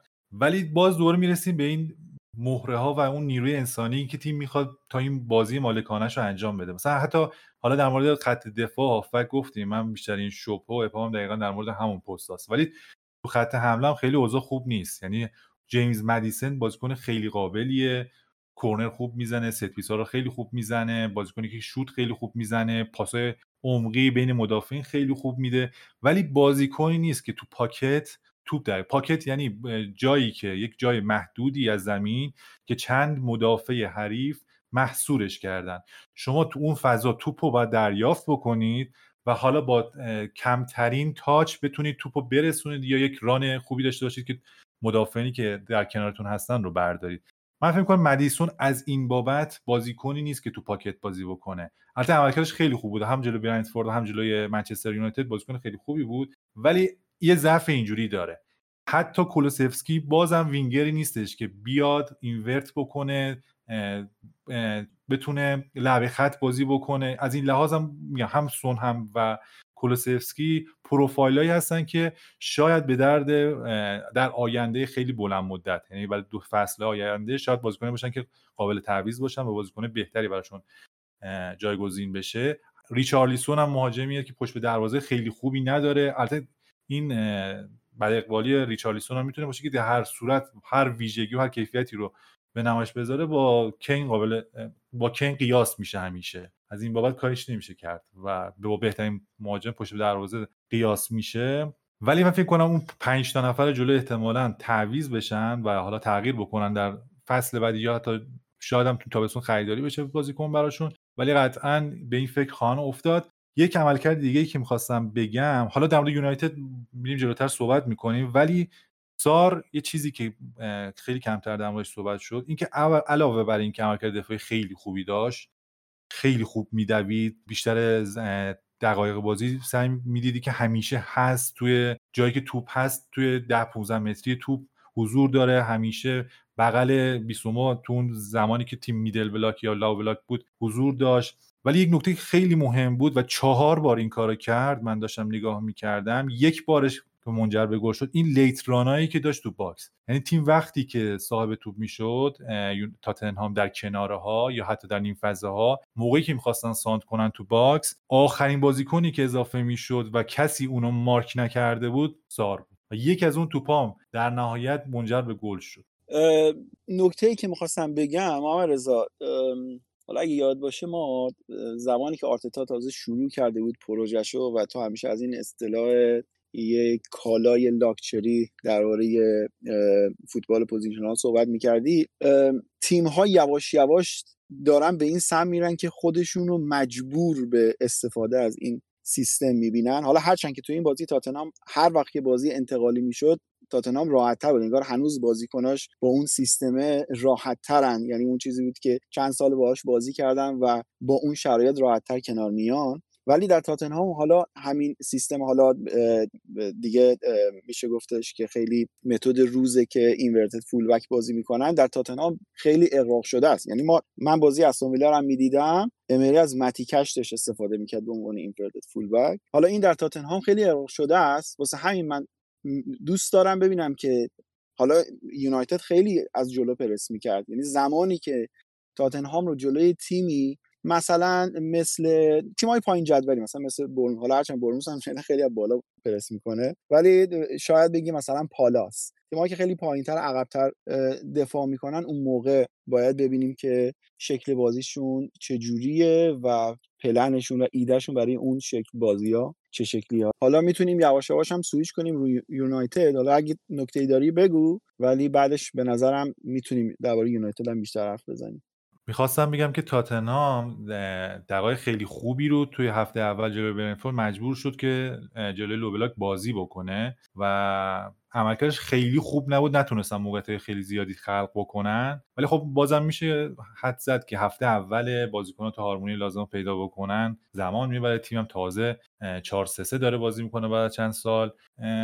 میگم مشکل اصلی که همون بازی مقابل برنتفورد هم دیدیم جلوی low block این بود که مدیسون خیلی خوب نمی‌تونست توپ بین اون block دفاعی برنتفورد بگیره و همین وینگرهای تیم یعنی سون و کولوسفسکی نمی‌تونستن اون یک به یک رو خیلی خوب بردارن و بتونن بیان توی box حالا یا cutback بکنن یا یه شوت خیلی خوبی بزنن. از این لحاظ برنتفورد کلا بازی جمع کرده بود و خیلی خوب می‌تونست ضد حمله بزنه. ممنون محمد رضا ممنون عابد. بریم سراغ یونایتد و من ترجیح میدم در مورد این تیم دوست داشتنی خودم شروع کنم صحبت کردن و نظرات شما رو هم بدونم در موردش. یه اول بگم که من در مورد یونایتد من فقط بازی تاتنهام رو دیدم یعنی بازی هفته اولشون رو ندیدم به خاطر همین در مورد کلیات وضعیت منچستر یونایتد و اینا حرف نمی‌زنم. مثلا هر چیزی میگم چیزهایی است که توی این بازی دیدم و برام عجیب بوده و به خاطر همین مطرحش می‌کنم که اگه عابد محمد رضا می‌تونن کامل کنن این رو بگم. من فصل پیش فکر می‌کنم مثلا نزدیک 25 تا بازی از یونایتد دیدم و این فصل هم فقط این بازی رو دیدم. یک چیزی به صورت واضح در یونایتد برای من جدید بود. اونم بازی کردن با دروازه‌بان بود. بلا استثنا هر بار که یونایتد می‌خواست بازی رو از دفاع شروع کنه یه لوزی توی زمین خودشون شکل می‌دادن که اونانا رأس پایین لوزی بود. و این چیزی که میگم عجیبه اینه که من فکر می‌کردم مارتینز بره بالا یعنی بره به مثلا پستی که هافک دفاعی بازی می‌کنه ولی واران می‌رفت. و ومبیساکا و مارتینز روی دست اونانا بازی می‌کردن. و اونانا با یک پاس بلند بازیکنان رو صاحب توپ می‌کرد و تمامی تلاش تیم آقای تنهاخ این بود که پنج تا بازیکن رو برسونه پشت خط محوطه جریمه تاتنهام و تعداد بازیکنهای توی box رو زیاد کنه. و اونجا وقتی شما الان عابد توی حرفاش گفت گفت من فکر می‌کنم باید منچستر یونایتد با گل از بازی میومد بیرون. و خب مسئله همینه. وقتی شما بازی رو جوری می‌کنید که 5 تا 6 تا بازیکن به box اضافه می‌کنید مثلا شاو رو تا دسته می‌بری بالا کاسمیرو رو ول می‌کنی که نزدیک بشه به box پشت box بچرخه و اون سه تای نفرت رو میچسبونی به خط محوطه جریمه حریف. شما اگر اون توپ رو گل نکنی یا نزنیش بیرون با خطر مواجه میشی. یعنی اون همه بازیکنی که بردی اون بالا از ته زمینت کم کردی. بازیکن که تولید مثل که نمی‌کنن تعدادشون زیاد بشه. و بلا استثنا هر بار که اونجا توپ رو از دست می‌دادن تاتنهام فرصت گل به دست می آورد یعنی دلیل پینپونگی بازی کردن پینپونگی شدن این بازی در واقع سبک بازی یونایتد بود. و مهمترین سوالی که برای من پیش میاد اینه که یونایتد چقدر از نظر فیزیکی آماده این نوع بازیه. یعنی اینجای فصل شما می‌تونی بگی که تحت تاثیر مثلا بدنسازی بدنها هنوز روی فرم نیومده. ولی مسئله اینه که اینجوری بازی کردن برای اینکه اگر توپت گل نشد پاره نشی ته زمین واقعا اصطلاح بهتری پیدا نکردم. خیلی ریسکه و حرف من اینه که چقدر منچستر یونایتد با این شرایط فعلی از نظر فیزیکی آماده این بازیه. ببین نوید من بازی یونایتد با وولفز هم دو بار دیدم و حالا شرایط شرایط توی بازی با وولف خیلی بدتر بود که دقیقا همینی که میگی مثلا صحنه ای بود کنم دقیقه 25 26 بازی بود که ماونت اومد توپ رو از دست داد و تو با یه پاس به کنیا رسید جلوی محوطه جریمه خودی کاسمیرو نرسید و اولین بازیکنی که تو زمین خودی کنیا باش مواجه شد مارتینز بود. یعنی بعد از اینکه مارتینز رو برداشت کنیا با 70 متر با دروازه تک بود. یعنی شدن سه به دو از زمین خودی یعنی اینقدر تیم بالا بود. و این اتفاق زیاد هم افتاد. من ریسک رو دوست دارم. و به قول یه کوتی چه میگم یه سخن بزرگان که میگه بزرگترین ریسک در زندگی یه انسان ریسک نکردنه. من این ریسک تنها خود در هر دوتا بازی پسندیدم. و امسالم به نظرم با این شیوهی که یونایتد داره میره جلو فکر می‌کنم اینجوری باشه که تمام بازیش بازیهای خیلی تماشاگر پسندی. حالا من شخص سوم دارم به قضیه نگاه می‌کنم. من طرفدار یونایتد نیستم. که بسیار بازی های قشنگ و تماشاگر پسندی خواهیم دید. ولی ایده من از استراتژی تنهاق دفاع می‌کنم در این بازی ولی از چینشش نه. و از تصمیماتش مخصوصا در نیمه دوم نه. به نظرم یونایتد اینجوری اومد تو بازی که 20 دقیقه نیم ساعت اول بازی رو تموم بکنه و واقعا هم این اتفاق می‌تونست بیفته. دو سه تا موقعیتی که باید گل می‌شد به نظرم توی نیمه اول خراب شد. می‌تونست بازی همون نیمه اول سه هیچ بیاد بیرون و تناخ به اون چیزی که می‌خواست برسه و ما الان داشتیم در بهمه چرچم می‌زدیم درباره تصمیمات تناخ که چقدر خوب این بازی رو مدیریت کرد و با چه استراتژی خوبی وارد بازی شد.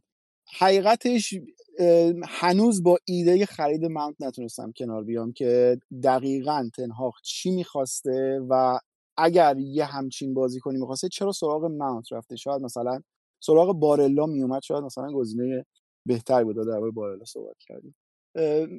حالا دوست دارم خیلی من متکلم وقته نباشم محمد وارد بحث بشه ولی من از این ایده دفاع می‌کنم اما ایراداتش رو هم میپذیرم کاملا. یعنی همه حرفایی که زدی ایراداشو میپذیرم ولی خب دیگه ریسک و ریوارد داریم دیگه. می‌تونست جواب بده. حالا شاید درست نباشه میگیم جواب نداد دیگه. ته داستانی که خب جواب نداد. ولی این کاملا می‌تونه قضیه پنج و پنج بشه من این ریسکر رو دوست دارم و به نظرم یونایتد یواش یواش وقتی که جا بیفته برای بازیکناش این شکل از بازی شاید تعداد بسیار زیادی بازی ببینیم که نیمه اول برای یونایتد تموم شده باشه. قبل اینکه بریم سراغ محمد رضا من اینو بگم که آب تفاوت ظریفی وجود داره بین ریسک و خریت. من اصلا حرفم این نیست که تنهاخ داره خریت می‌کنه ها. اصلا. من در واقع سوال سوالم اینه که آقا شما موقعی که مثلا چه می‌دونم 15 20 کیلو وزن نمی‌تونی ورداری زورت به اندازه 20 کیلو وزن نمی‌رسه این که مثلا 100 هزار دلار خرج کنی بری مثلا مسابقه یه مسابقات وزن برداری شرکت کنی ریسک نیست. چون تو اگه اونجا بخوای 100 کیلو وزن برداری علاوه بر اینکه نمی‌تونی اگرم بتونی واریکوسل می‌گیری.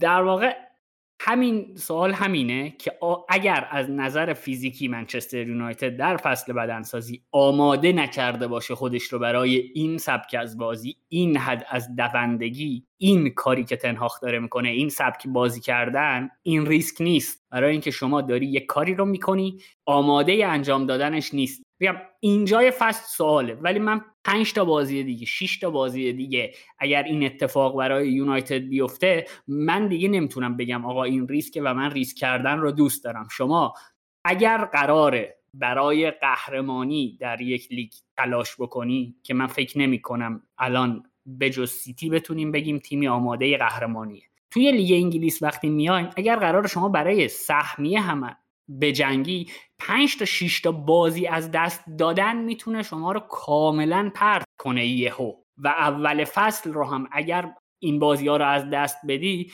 خیلی راحت تیم هایی هستن که بیان بالاتر از شما و اصلا دیگه نذارن شما به اون کورس برگردید من در میگم در واقع سواله. و اگر این روند ادامه دار بشه برای من بازی تماشاگر پسند وقتی می‌خوایم یک مربی یک نحوه بازی رو نقد کنیم در نهایت باید به این سوال جواب بدیم که آیا این روشی که بازی می‌کنه جواب می‌دهد یا نه. بله ممکن توی فصل منچستر یونایتد 15 تا بازی نه 20 تا بازی اصلا این روش براش نیمه اول بازی رو تمام کرده باشه. ولی 20 تا بازی میشه 60 امتیاز. 60 امتیاز برای سهمیه گرفتن هم جواب نمیده. مسئله اینه که اون ریواردی که می‌گیری در مقابل اون تنبیهی که میشی اگر نصرفه این ریسک ریسک خیلی عاقلانه ای نیست. تمام حرف من اینه. من با تمام حرف نوید موافقم. حالا بحث ریسک و ریوارد رو دقیق نمی‌تونیم توضیح بدیم چون که بازی خب ببین دقایقی داره. یه سری عملکرده هست انفرادی. ممکنه که شما هر قدم خیلی خوب بازی کنید نقشتون خیلی عالی باشه ولی یک حرکتی از یک بازیکنی به صورت عجیبی رخ بده و دروازتون باز بشه. تمام نقشه ها به هم بریزه. ولی در مورد این مسئله که گفتی ببین تنها ایده ای که داشت روی کاغذ خیلی خوب بود و ولی در اجرا خیلی خام بود. یعنی بحثی که میشه در مورد بازی یونایتد اینه که اینا اومدن. یک 4 یک 4 یک خیلی اگریسیو برای ساختار پرسشون ترسیم کردن و اومدن همون ابتدای بازی شروع کردن به پرس بالای تاتنهام و تو 35 دقیقه اول 6 تا شوت زدن. یه پنالتی هم تازه می‌تونستن بگیرن تو خود ورزشگاه تاتنهام. یعنی کاملا سوار بودن بر بازی تاتنهام. ولی پلنشون این نبود که آقا خب اگر ما نتونیم تو این 35 دقیقه بازی رو نتونیم سوارشیم ببریم گل بزنیم چیکار می‌خوایم کنیم بعدش؟ بس اصلی اینه. و آچمز شدن تقریبا. یعنی 35 دقیقه تمام انرژیشون رو گذاشتن. انگار تمام استارتایی که می‌تونستن اون وینگرهای تیم شماره 10 تیم شماره 8 تیم بزنن و زدن خالی شدن. بعد دیگه دقیقه 60 به بعد شما اصلا از یونایتد هیچ چی نمی‌دیدی. یعنی از برونو فرناندز هیچی نمی‌دیدی از مهاجم نوکش هیچی نمی‌دیدی از دو تا وینگراش هیچی نمی‌دیدی. حتی دیگه اشتیاقی هم نداشتن که برن توپو بگیرن با اینکه یکی عقب بودن. یعنی یه زمانی بود که شما 9 دقیقه وقت اضافه اعلام شد گفتیم آ خب یونایتد می‌تونه یک recharge بکنه خودشو بره برای اینکه یه دونه گل بزنه بازی مساوی کنه. دیدیم نه اصلا اینا هیچ کدومشون حال ندارن برگردن. اون صحنه دیدی که شما برید یه بار نگاه کنید بازیکن wing راستشون بر نمیگرده حتی بازیکن که تعویضی پلیستری هم اومده. و اونجا دو به یک میشه بازیکن فکر کنم پرشیچ بوده. بازیکن پرش بازیکن تاتنهام پرشیچ بود اونجا سمت چپ توپو می‌گیره و میاد توپو ساند می‌کنه در موقعیتی که هیچکی نمیاد رو پاش و از این لحاظ خیلی عجیبه بازیکنی که تازه اومده توی زمین مثل پرستی. بحث یونایتد دقیقا همینه که آقا این بازی که داره انجام میشه از یونایتد یک بازی که انرژی خیلی زیادی می‌بره و شما باید بازیکنهایی تو زمین بذاری که انرژی خیلی بالایی دارن. وینگرهایی داشته باشی که intensity خیلی بالایی داشته باشن. مسئله اصل اینه که با رشفورد نوک نمی‌تونی شما فشار بذاری دو تا مدافع وسط حریف. با برونو فرناندز نمی‌تونی رو شیشه حریف فشار بذاری. هر وقت که برونو فرناندز اومد توپو بگیره از بیسوما دریبل خورد. و شما فقط کافیه که همونجا از بیسوما دریبل بخوری یه outnumber بشی دیگه تو فاز دفاعی. مشکل اصلی یونایتد من فکر کنم دقیقا همینه. این تیم هم outrun میشه و هم outnumber تو فاز دفاعی. یعنی یه جایی می‌رسه میاد تو block دفاعیش می‌بینی مثلا تاتنهامی هفت نفرن 6 نفرن یونایتد 5 نفرن. خب از این لحاظ ضربه می‌خورن دیگه. هر دو تا گلی هم که تقریبا خورن این بود که دو به یک شدن در کنارها. ببین یونایتد تیمی که افسانه مکفره تازه تموم شده و به انتهای دورش رسیده و این دوره جدیدی شروع شده. دو تا ایراد بزرگ داره به نظر من توی سیستمی که بازی می‌کنه. یک ایراد اینه که بازیکنهای یونایتد همشون در زمان پرس کنشگرن. یعنی شما پرس یه, یه پترنی داره. یعنی یک نفر شروع می‌کنه و نفرات دیگه میرن برای حمایت. توی یونایتد بازیکناشون کنشگرن. یعنی همشون اون نفر اولی هستن که میرن برای پرس می‌خوان باشن و نمی‌تونن اون نقش حمایتگر رو نشون بدن و بازی بکنن. واسه همینه که خب در خیلی از مواقع همونطور که تو گفتی یعنی در اوایل بازی دوندگی زیاد می‌تونه این نقص رو کاور بکنه ولی هر چی که بازی میره جلوتر و بدنا افت می‌کنه اون سیستم دیگه از هم میپاشه و با دو تا پاس راحت می‌تونن پرس یونایتد دور بزنن. یعنی یکی از بزرگترین مشکلاتی که داره بگو نوید حالا من دو نکته دومم بگم. بچه لابلای صحبتاتون من یه سوالی می‌خوام بپرسم اینجوری می‌خوام بپرسم. یعنی واقعا به نظر شما مشکل بازیکنه یا جای دیگه است؟ چون من فکر می‌کنم ببین هر تیمی بالاخره یه سری بازیکن در اختیار داره. مربی هم خودش این فصل می‌دونیم بازیکن ها رو خریده. من احساس می‌کنم استراتژی مربی اشتباهه. یعنی من حداقل اون بازی که با چشم خودم و با عقل خودم از منچستر و تاتنهام دیدم من فکر می‌کنم منچستر ضعف تاکتیکی داشت اصلا. یعنی احساس می‌کنم یا حریف رو دست کم گرفته بود یا به این فکر کرده بود که مثلا ما میریم اول بازی پنج تا گل می‌زنیم کار کار جمع میشه تاتنهام نمی‌دونم شاکلش میپاشه. تیم مشکل تاکتیکی داشت اساسا به نظرم. و اینکه شما نمی‌تونی دوندگی بکنی نوید یا من یا هر کس دیگه مثلا ما اینجا یه بارم این مثال رو زدم. ما اینجا کنج خرابه های تهرون نشستیم اینو فهمیدیم. خود تنهاخ نمی‌دونه تیمش نمی‌تونه انقدر بدوه یعنی این شدنی هستن من فکر می‌کنم یه مقداری باید به ضعف تاکتیکی که داشته منچستر تو این بازی حداقل خیلی اشاره بشه و نمی‌تونیم بگیم مشکل اینه که مثلا فلان بازیکن نمی‌تونه فلان کار رو بکنه. من فکر می‌کنم دو حالت میشه. یا مشکل اینه که مربی بازیکنی رو خریده برای فلسفه ای که اون بازیکن برای اون فلسفه مناسب نیست یا اینکه بازی یا اینکه مربی داره از بازیکن به اصطلاح بد بازی می‌گیره. متوجه؟ یعنی برای مثلا رول هشت بازیکن خریدی گذاشتیش مثلا عقب به عنوان یه دبل پیوت عقب انتظار داری یارو برای توپ جمع کنه. ما هالند بهترین مهاجم شاید حتی اصلا بهترین بازیکن دنیاست. آیا بذاریمش توی خط دفاع جای واران الان مثلا می‌تونه اون عملکرد رو داشته باشه؟ به احتمال 90 درصد خیر. فکر می‌کنم به این بیشتر باید اشاره بکنیم. من فکر می‌کنم نباید بریم سراغ این گزینه که باز منچستر فلان جا مشکل بازیکن داره فلان جا فلان اتفاق براش افتاده. می‌دونیم که این فصل دیگه کلید باشگاه دست تنهاخه. یعنی حتی سرایدار باشگاه هم احتمالا با نظر تنهاخ جابجا میشه. پس فکر می‌کنم به این بیشتر باید بپرد من دو تا نکته بگم. یکی اول در مورد حرف عابد بعد در مورد حرف فرهاد. عابد اگر این حرفی که تو می‌زنی این مشکلی که تو میگی که همه کنشگرن وجود داشته باشه که مشاهده میشه یعنی در دقایقی از بازی این مشاهده میشه. اگر این مشکل ادامه دار بشه به نظر من راه حل کردنش اینه که وسط شهر منچستر اینا رو شلاق بزنی. به دلیل اینکه شما از سال 1974 تا الان باید تو فوتبال یه پیشرفتی می‌کرده. یعنی شما داری نوع پرس 1974 رو اجرا می‌کنی اگر توپ که میاد دست تیم حریف همه میدوان سمت توپ. یعنی این مشکل دیگه حل شدنی نیست. یعنی به نظر من باید بکوبی از اول بسازی. اگر این مشکل به صورت ادامه دار مشاهده بشه. در مورد آوت نامبر شدنی که محمد رضا می‌گفت و ضعف تاکتیکی که فراد می‌گفت من یه سوالی داشتم. الان دوستان نمی‌بینن تصویر ما رو. من زمانی که شروع کردم از اونانا حرف زدن سامان ویدیوش رو باز کرد و میخندید خب؟ و من این نکته رو بگم که منچستر یونایتد الان داره از اونانا داره از دروازبانش هم به صورت active به صورت active بازی می‌گیره. یعنی اون چهار نفری که لوزی می‌سازن توی دفاعش یکیش دروازبانشه به این معنیه که این می‌تونه این یه بازیکنی که با دروازبان جبرانش کرده رو تو جای دیگه استفاده کنه. اما بلا استثنا توی flank ها چهار به سه می‌دادن به تاتنهام. یعنی آوت نامبر می‌شدن. و این واقعا آبد این تیکه دیگه تقصیر به نظر من مربیه. اگر توی یه بازی حتی توی اون دقایقی که خوب بازی می‌کردن هم این اتفاق میفت در کدوم دقایق آوت نامبر می‌شدن؟ چون چیزی که من می‌دیدم توی فلنگا معمولا یونایتد برتری عددی داشت.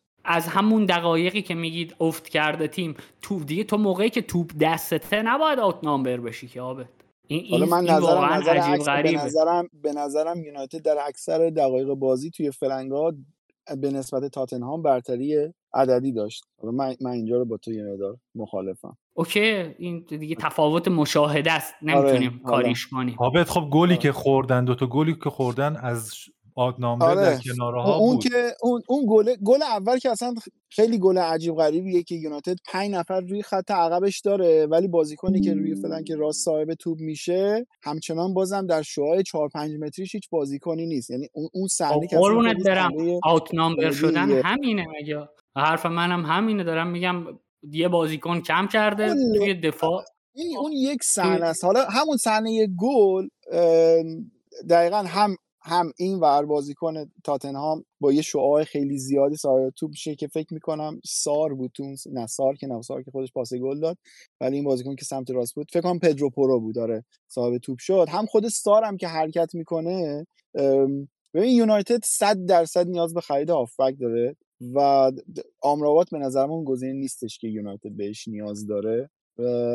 یونایتد به یک به یک هافبک دونده نیاز داره. و حالا من به شوخی هم دونده نیست؟ چرا چرا؟ نه. ببین میسن تو هافبک هایی که تو لیگ برتر بودن نظر عملکرد دفاعی عملکرد خیلی خوبی داشته.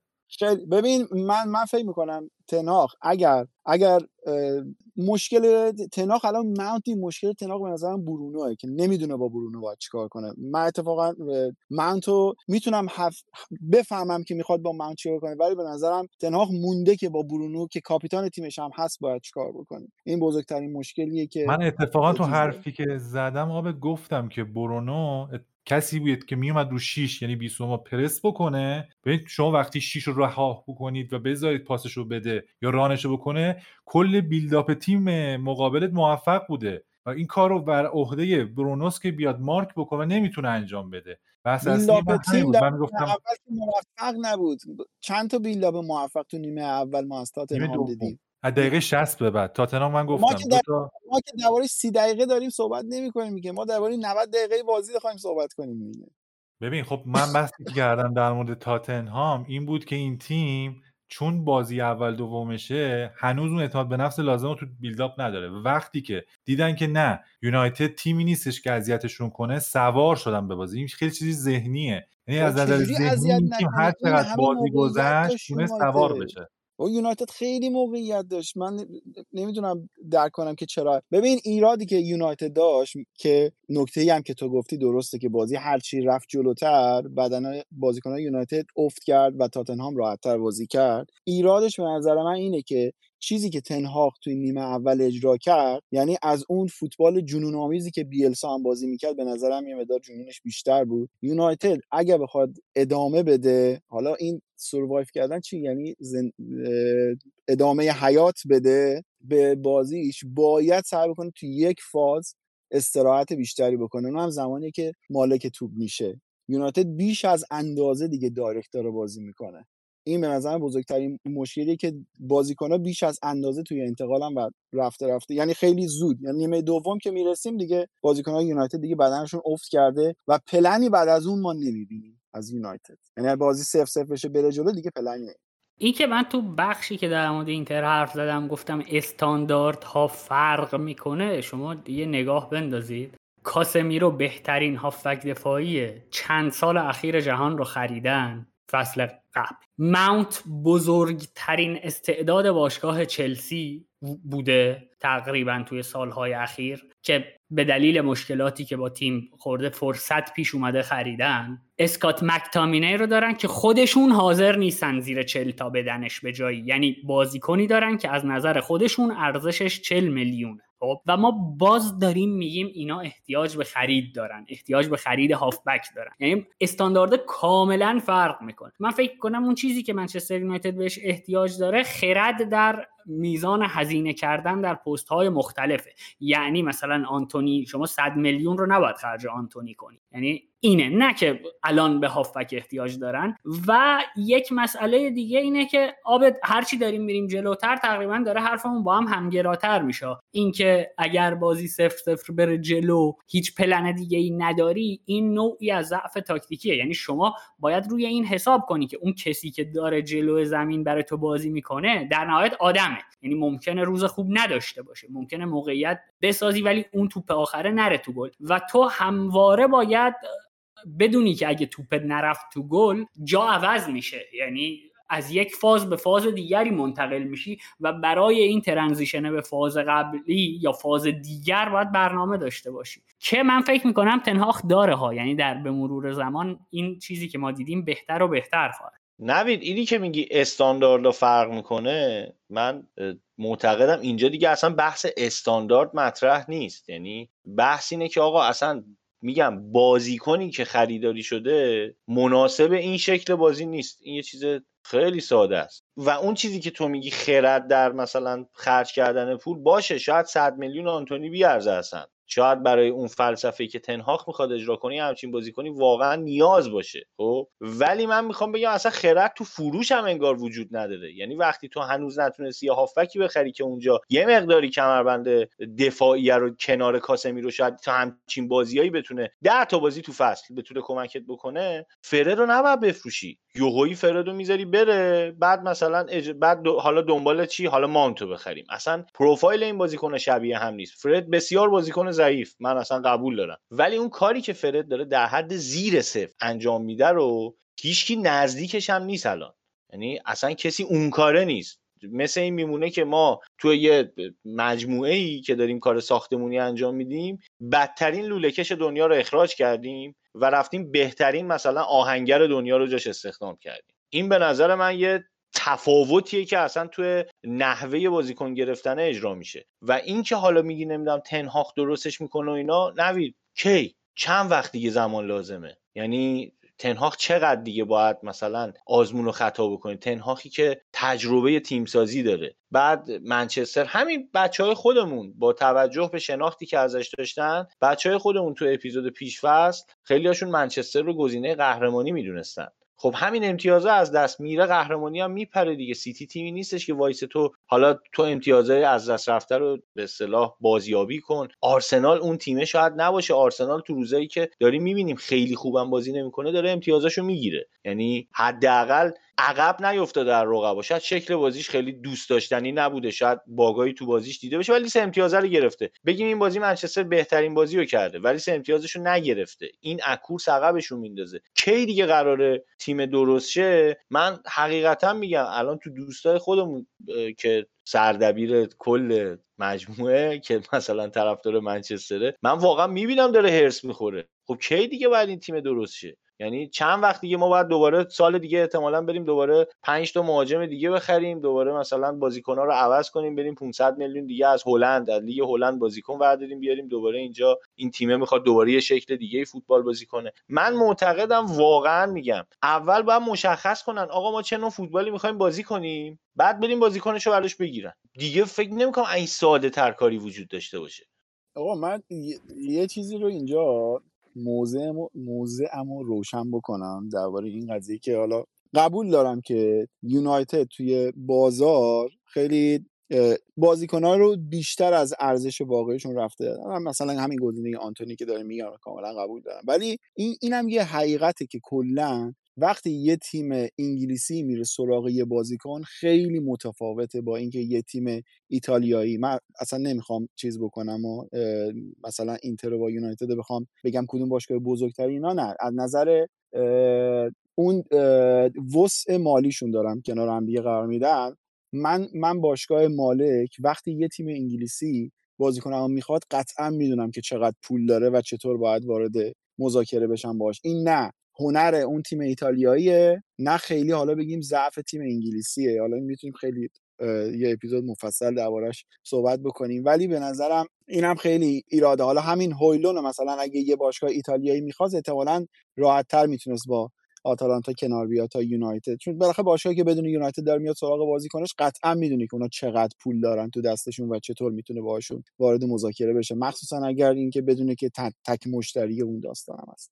این یه مورد. درباره اینکه ببین من نگرانی هوادار یک تیم رو کاملا درک می‌کنم و می‌فهمم. یعنی خودم الان برای تیم خودم همین نگرانی رو دارم. تهران می‌دونم چقدر همچین نگرانی داره برای چلسی یا محمد برای آرسنال. یعنی همه در شروع فصل همین. ولی هفته دوم یونایتد مسیر طولانی رو با آزمون خطا اومده مربیای زیادی اومدن رفتن و رسیده به این نقطه ای که ما یه نفر آوردیم و می‌خوایم بهش اعتماد بکنیم دستشون هم بازه برای هزینه کردن. سوخت دادن 200 میلیون برای یونایتد نشون داده توی این چند سال که می‌تونن آفورد بکنن این قضیه رو و می‌تونن این آزمون خطر رو داشته باشن. اما اینم قبول دارم که کپون تنهاخ برای گرفتن نتایج خیلی بد مثل پارسال دیگه سوخت شده و اگه امسال بخواد بازیهایی رو مثلا به شکل پارسال ببازه احتمالا خیلی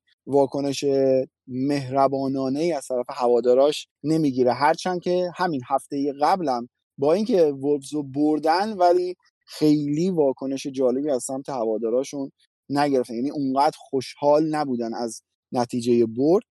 اینا باهات موافقم. درباره خط الان همون اسکاتو که داری میگی مکتامینای درست اسست باشگاهه و نمی‌خواد ارزون بفروشه. الان آرسنال هم روی بالگان قیمت خیلی بالایی گذاشته.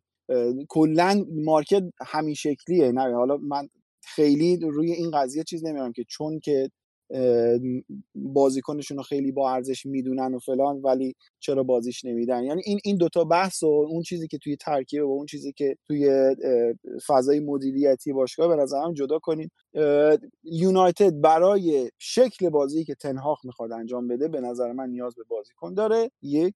دوم هم که تنهاخ به نظر من باید بره سمت اینه که تو یه فاز استراحت بیشتری بکنه اگه می‌خواد ادامه پیدا بکنه. یه چیزی هم که تو گفتی به حرف من رسیدی من خودم در شروع حرفم گفتم که با ایدئولوژیش و نگرشش برای شروع بازی کاملا پشتش وای میستم. ولی در تصمیم گیریش در نیمه دوم مخصوصا همون اول حرفم هم گفتم که موافق نیستم.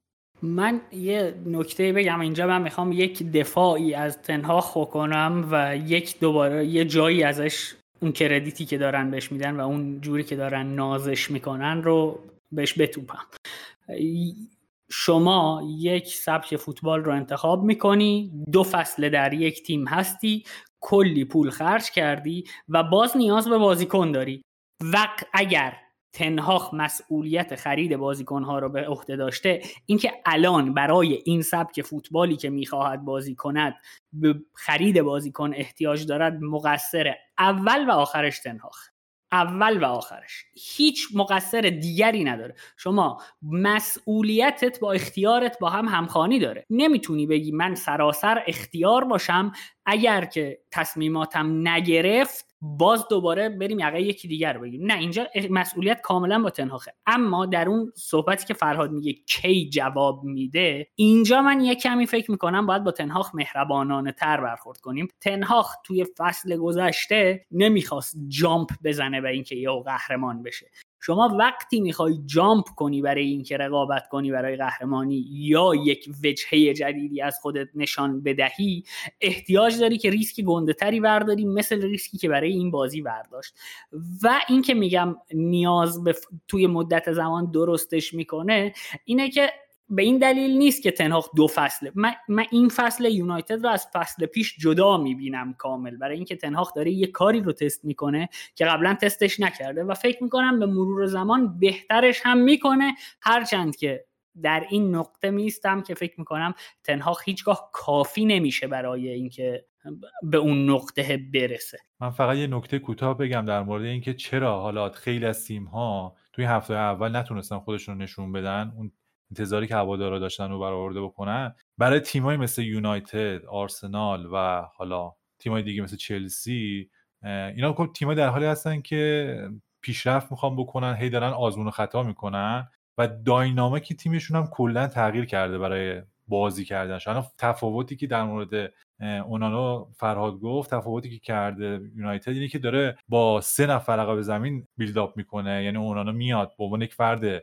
فعال در کنار مدافعینش قرار می‌گیره. حتی بعضی ما دیدیم که لوکشا میاد در کنارش قرار می‌گیره و ماونت میاد دقیقا تو پست خط آخر. یعنی میاد به جای اینکه هشت باشه خیلی موقع میاد ده بازی می‌کنه. کاری که آرسنال هم می‌خواد با کای هاورت انجام بده. و من نمی‌دونم که این نتیجه میده. آدم هاورتس هم خیلی بحث میشه در مورد که آقا اصلا این پستی که براش انتخاب شده این تو سه چهار سه داره اون نوک اون چهار نفره وسط رو بازی می‌کنه اصلا پست مناسبی هست براش. اصلا بازیکنی هست که بیاد تو خط هافک عقب زمین فعالانه حضور داشته باشه توپگیری بکنه. اینا خیلی بحثا یعنی من میگم هنوز یکم زوده برای اینکه واکنششون بدیم. اما مطمئنم کاری که پارسال هم تخا انجام داد و اومد تغییراتی انجام داد تو بازی سوم به بعد و یه یک روند خیلی خوبی گرفتن وقتی یک مربی می‌بینه که یک سیستمی که داره یک دینامیکی که داره بازی می‌کنه تیمش نتیجه نمی‌گیره عوض می‌کنه. فکر می‌کنم با توجه به ویژگیهایی که یونایتد نشون تو این دو هفته یه تغییراتی ما خواهیم داشت. حالا من نمیگم که حتما ماونت میاد بیرون ولی احتمال داره که ماونت از پستی که داره و جلوتر نسبت به اون جایی که همیشه تو چلسی بازی می‌کرد یعنی تو خط مثلا میانی تو فاز دوم بیلداپ خیلی مشارکت داشت شاید یه ذره عقبتر بیاد. تا این بحث انتقال تو بحث پیشروی تو بحث پروگرس یونایتد خیلی ضعیف بوده. مخصوصا تو بازی ولورهمپتون وقتی با پنج نفر میومدن وسط زمین جمع می‌شدن نمیذاشتن پاس طولی بده مدافع یونایتد خیلی بیشتر مشروط شده بود اونجا. ولی من فکر کنم یه تغییر اینجوری داشته باشیم. یعنی به جایی که کاسمیرو یک نفری باشه که در کنار یک اینورتد فول بک سه دو بازی کنن یا حالا اونانا بیاد سه سه بازی بکنن یک ماونتی داشته باشیم که بیاد عقبتر یک نفر از اون خط آخر کم بشه و یک نفر به خط بازی سازی اضافه بشه. کاری که خود آرسنال فکر می‌کنم به این نتیجه و آرتتا برسن. یعنی هاورت رو شاید بیان بیرون اصلا و مثلا زینچنکو به تیم اضافه بشه. این چیزیه که فکر می‌کنم انجام بدن مربیا و حالا زمان می‌بره. حالا دو تا بازی هم فکر کنم خیلی مسئله مهم باشه. یونایتد بازی اولش هم برده. یعنی خیلی از کورس قهرمانی عقب نیست. و هنوز جا داره که یک شماره شیشی بخره که من هنوزم معتقدم اگه یه شیشه کنترل کننده خیلی خوب بگیرن که دیگه نیست فکر کنم تو بازار که بگیرن مگه اینکه یک پیشنهاد عجیب غریبی مثلا به بازی کنی که تو بازار نیست بدن و اونا قبول کنه تیم مقصد می‌تونه گزینه قهرمانی بشه. ولی الان با توجه که لاویا رفت کایسدو رفت بازی کنه که می‌تونستم بگیرن دیگه فکر نمی‌کنم. میرن آخر سراغ همین سوفن آمرابات و از آمرابات آنچنان انتظاری ندارم که این تیمو لول اپ کنه و مدعی قهرمانی کنه. ولی همچنان تو سهمیه قهرمانی یونایتد هست و اینکه خیلی دارن در موردش بد میگن به نظرم که یکم زوده. تیما هنوز جا نیفت من اینو بگم که آقا من بد نمیگم از یونایتد. ما داریم در مورد یک بازی می صحبت می‌کنیم. یعنی من اصلا نمیگم یونایتد تیم بدیه در کل. ما داریم در مورد من دارم در مورد یک بازی که دیدم صحبت می‌کنم و اینها نقاط ضعفی بوده که من در این بازی دیدم. ممکنه در آینده رفت بشه که دم تنهاخ گرم ممکنه رفت نشه که دم تنهاخ سرد. یعنی این اصلا چی ندارم. الان یادم اومد در مورد یه نکته ای که عابد گفت اینکه وقتی تیم های انگلیسی میرن سراغ یک تیم برای خرید بازیکن قیمت بیشتری ازشون طلب میشه. ببین این از آسمون نیفتاده. یعنی ما در بستر تاریخ که نگاش کنیم رفتار تیم های انگلیسی با پولشون این چنین بوده. یعنی وقتی لیورپول میره سراغ داروین نونیز مثال عددها مثاله. میگه 60 میلیون میگن نه پیشنهاد 70 میلیونی میفرسته. میگه 70 میفرسته دوباره reject میشه 80 میلیون. اگر پیشنهاد 200 میلیونی لیورپول هم reject می‌کردن پیشنهاد 210 میلیونی میفرستادن. وقتی تیمه برای حد برای یک وقتی تو وارد یک مذاکره ای میشه جای بلند شدن از سر میز مذاکره رو خودش تعیین نمی‌کنه. یعنی هی اون reject می‌کنه هی این bid جدید میده. مشخصا این تصور شکل می‌گیره. یه بار که شما یک پیشنهاد پیشنهادی بدی و یک تیمی بگی که نه و تو لگد بزنی زیر میز. پاشی بری یه بازیکن دیگر رو با 15 میلیون بگیری تا تیمت رو وصله پینه کنی و ادامه بدی. بار بعدی این اتفاق نمیفته این رفتار با تیم های انگلیسی میراثیه که تیم های انگلیسی در مذاکره خودشون برای خودشون ساختن. نوید چه نکته خوبی اشاره کردی؟ اینکه بهتر باشگاه ها برای یک پست فکر می‌کنم چند تا آلترناتیو بذارن برای اون خریدی که می‌خوام بکنن. یعنی تو الان می‌خوای مثلا بری چه می‌دونم هالند رو بخری هالند نشد یه یه لول پایینتر یکی شبیه بهش اون یکی نشد باز یکی دیگه. یعنی وقتی گزینه آلترناتیو نداشته باشی به هر قیمتی بخوای فقط اون بازیکن رو بگیری چون خودش بیایم یه نگاه منصفانه ای داشته باشیم دیگه. ببینیم تو دنیا یعنی مثلا فقط یه نفر بازیکن هستش که کار هویلون رو بتونه انجام بده من خیلی بعید می‌دونم. یعنی اصلا کلا یه دونه بازی کنه که ما بشناسیم که کار اونو بتونه انجام بده. سراغ همین ولاهویچ شاید اگه می‌رفت با قیمت خیلی پایینتری حتی می‌تونه این بخرتش. به خصوص اینکه یوونتوس گذاشته بودش اول تو بازار که سریع بفروشتش بره. گزینه هست اینکه فقط اون بازی کنه می‌تونه کار ما را بندازه فکر می‌کنم خیلی اشتباهه. یه نکته فقط من بگم در مورد این اونانا که سامانم خیلی سرش چیز داره سرش خیلی شوخ طبعیش گل کرده. این بگم بابا این بنده خدا خداییش حالا کار نری به نظر من که گلایی که خورد تقصیر این نبود. یعنی نمی‌تونیم بگیم طرف مثلا باید این توپا رو می‌گرفت. از دور که نگاه می‌کنی بنده خدا یه مقداری شبیه مرحوم چادویک بوسمن هست. ولی بلک پنتر نیست خداییش. این این یه دروازه‌بانه که نکته اصلیش بازی با پاشه. یعنی قرار نیست برای شما بپره اون لباس هم نداره که مثلا ضربه رو برگردونه این توپ خورد بشه اون و بره تو گل حریف. یه خود منصفانه تر نگاه کنیم بازیکن رو. نه من دیگه من دیگه نکته خاصی ندارم که اضافه بکنم. فکر می‌کنم حرفامو زدم و بیشتر از اینم نمی‌خوام بحث و بازترش بکنم. هفته دوم احتمالا میگذره یا من قانع میشم در ادامه فاز یا شما قانع میشین یا بالاخره حالا اصلا نیاز هم نیست همدیگه رو قانع بکنیم. صرفا اون نگاهی که نسبت به این دو هفته داشتیم و در صحبت کردیم. این که یونایتد مشکلاتی داره که صد درصد داره توی بازیش نه جلوی اونقدر خوب بودن نه جلوی تاتنهام. حرف کلی من اگه بخوام از اون حرفی که اول زدم دفاع بکنم مجدد اینکه من مربی که ریسک برداره رو دوست دارم و به نظرم در دراز مدت می‌تونه نتایج بهتری بده تا مربی ترسویی که ترس از باخت داشته باشه یا بخواد خیلی ملو بازی ها رو برداره. صرفا سر اینکه سرش قور نزنه. واسه همین من فکر می‌کنم که تناق می‌تونه برگردونه این تیمو و یونایتد اونقدر که فکر می‌کنیم اوضاعش بد نیست. آب نکته خیلی خوبی گفتی که قانع می‌کنیم همدیگه رو. حالا خیلی هم مهم نیست قانع بشیم. خدا رو صد هزار مرتبه شکر که قانع شدن یا نشدن ما تو نتیجه نگرفتن یا گرفتن تیم هیچ تأثیری نداره. یعنی این این نکته خیلی مهمیه که اگر مثلا فرهاد قانع نشد که منچستر استراتژی بدی انتخاب کرده تقصیر فرهاد نیست اگه مثلا هفته بعدی سه تا زد یا سه تا خورد. به من ربطی نداره. این بازی رو ما اینجوری بررسی کردیم. آقا دم شما گرم ممنونم. آره این که تقصیر من و فراد از سال 94 95 با هم رفیقیم هنوز سر دیامروزیو دعوا داریم. یعنی خیلی 94 95 میلادی دیگه. نه آقا شمسیه دیگه ولی انقدر حالا سابقه نداره ولی میگم هنوز همدیگه رو قانع نکردیم. و مهمم نیست که بتونیم قانع کنیم. در آخر این اپیزود من یه نکته بگم که شاید بشه مثلا اون جایی که اصلی که ما باید دعواهای امروزمون رو ببریم اونجا انجام بدیم بخشی از دعواهای امروزمون با هم اینه که من فکر می‌کنم اینجاست که دوره سالهام دارم این حرف رو می‌زنم. دوره الکس فرگوسن و ونگر بازی در فوتبال تمام شده است. دوره این که اختیار همه چیز را بدهید به یک نفر یا اون نفر در مورد بازار چمن پول تاکتیک همه اینها تصمیم بگیرد عوض شده است. من یه چیزی هم اضافه بکنم که دوره بزن در روی هم تمام شده است. باشگاه ها نیاز به پروژه دارن تعریف پروژه دارن و صبر کردن حالا یا قمار یا هر چیزی باید پای یک پروژه‌ای بمونن. یونایتد با تنهاق یک پروژه رو شروع کرده باید پای پروژهش بمونه. اگه وسط کار بخواد لگت بندازه زیرش از ادامه دادنش قطعا نتایج بدتری میده. حالا هر چقدر تو بگی اشتباه که اختیارات الکس فرگوسن بهش دادن من قبول دارم. مشکلی هم با این قضیه ندارم. به نظرم آره کلا یه تیمی که کلا تصمیمات تیمی موافقم که بهتره اما از اون طرف هم هر چیزی که هست دیگه کلمه بهتری استفاده نمی کنم بدتری استفاده نمی کنم هر چیزی که هست باید پاش بمونم. در راستای حرف تو آبد جان حتی من می‌تونم بگم اون ممرم لولو برد. ممنون بچه ها من فقط یه نکته ای بگم که این ممکنه شنونده هامون متوجه نشن.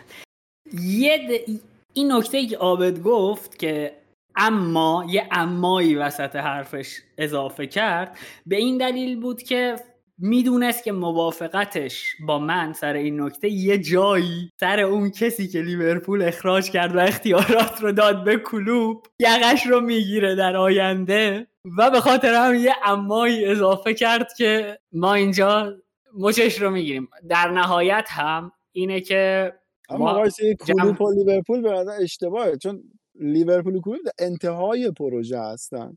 ولی تنهاق در شروع پروژه است. نه اختیار مدیر ورزشیتون رو عرض کردم که حالا احتمالا ما دعوا زیاد خواهیم داشت در ادامه فصل.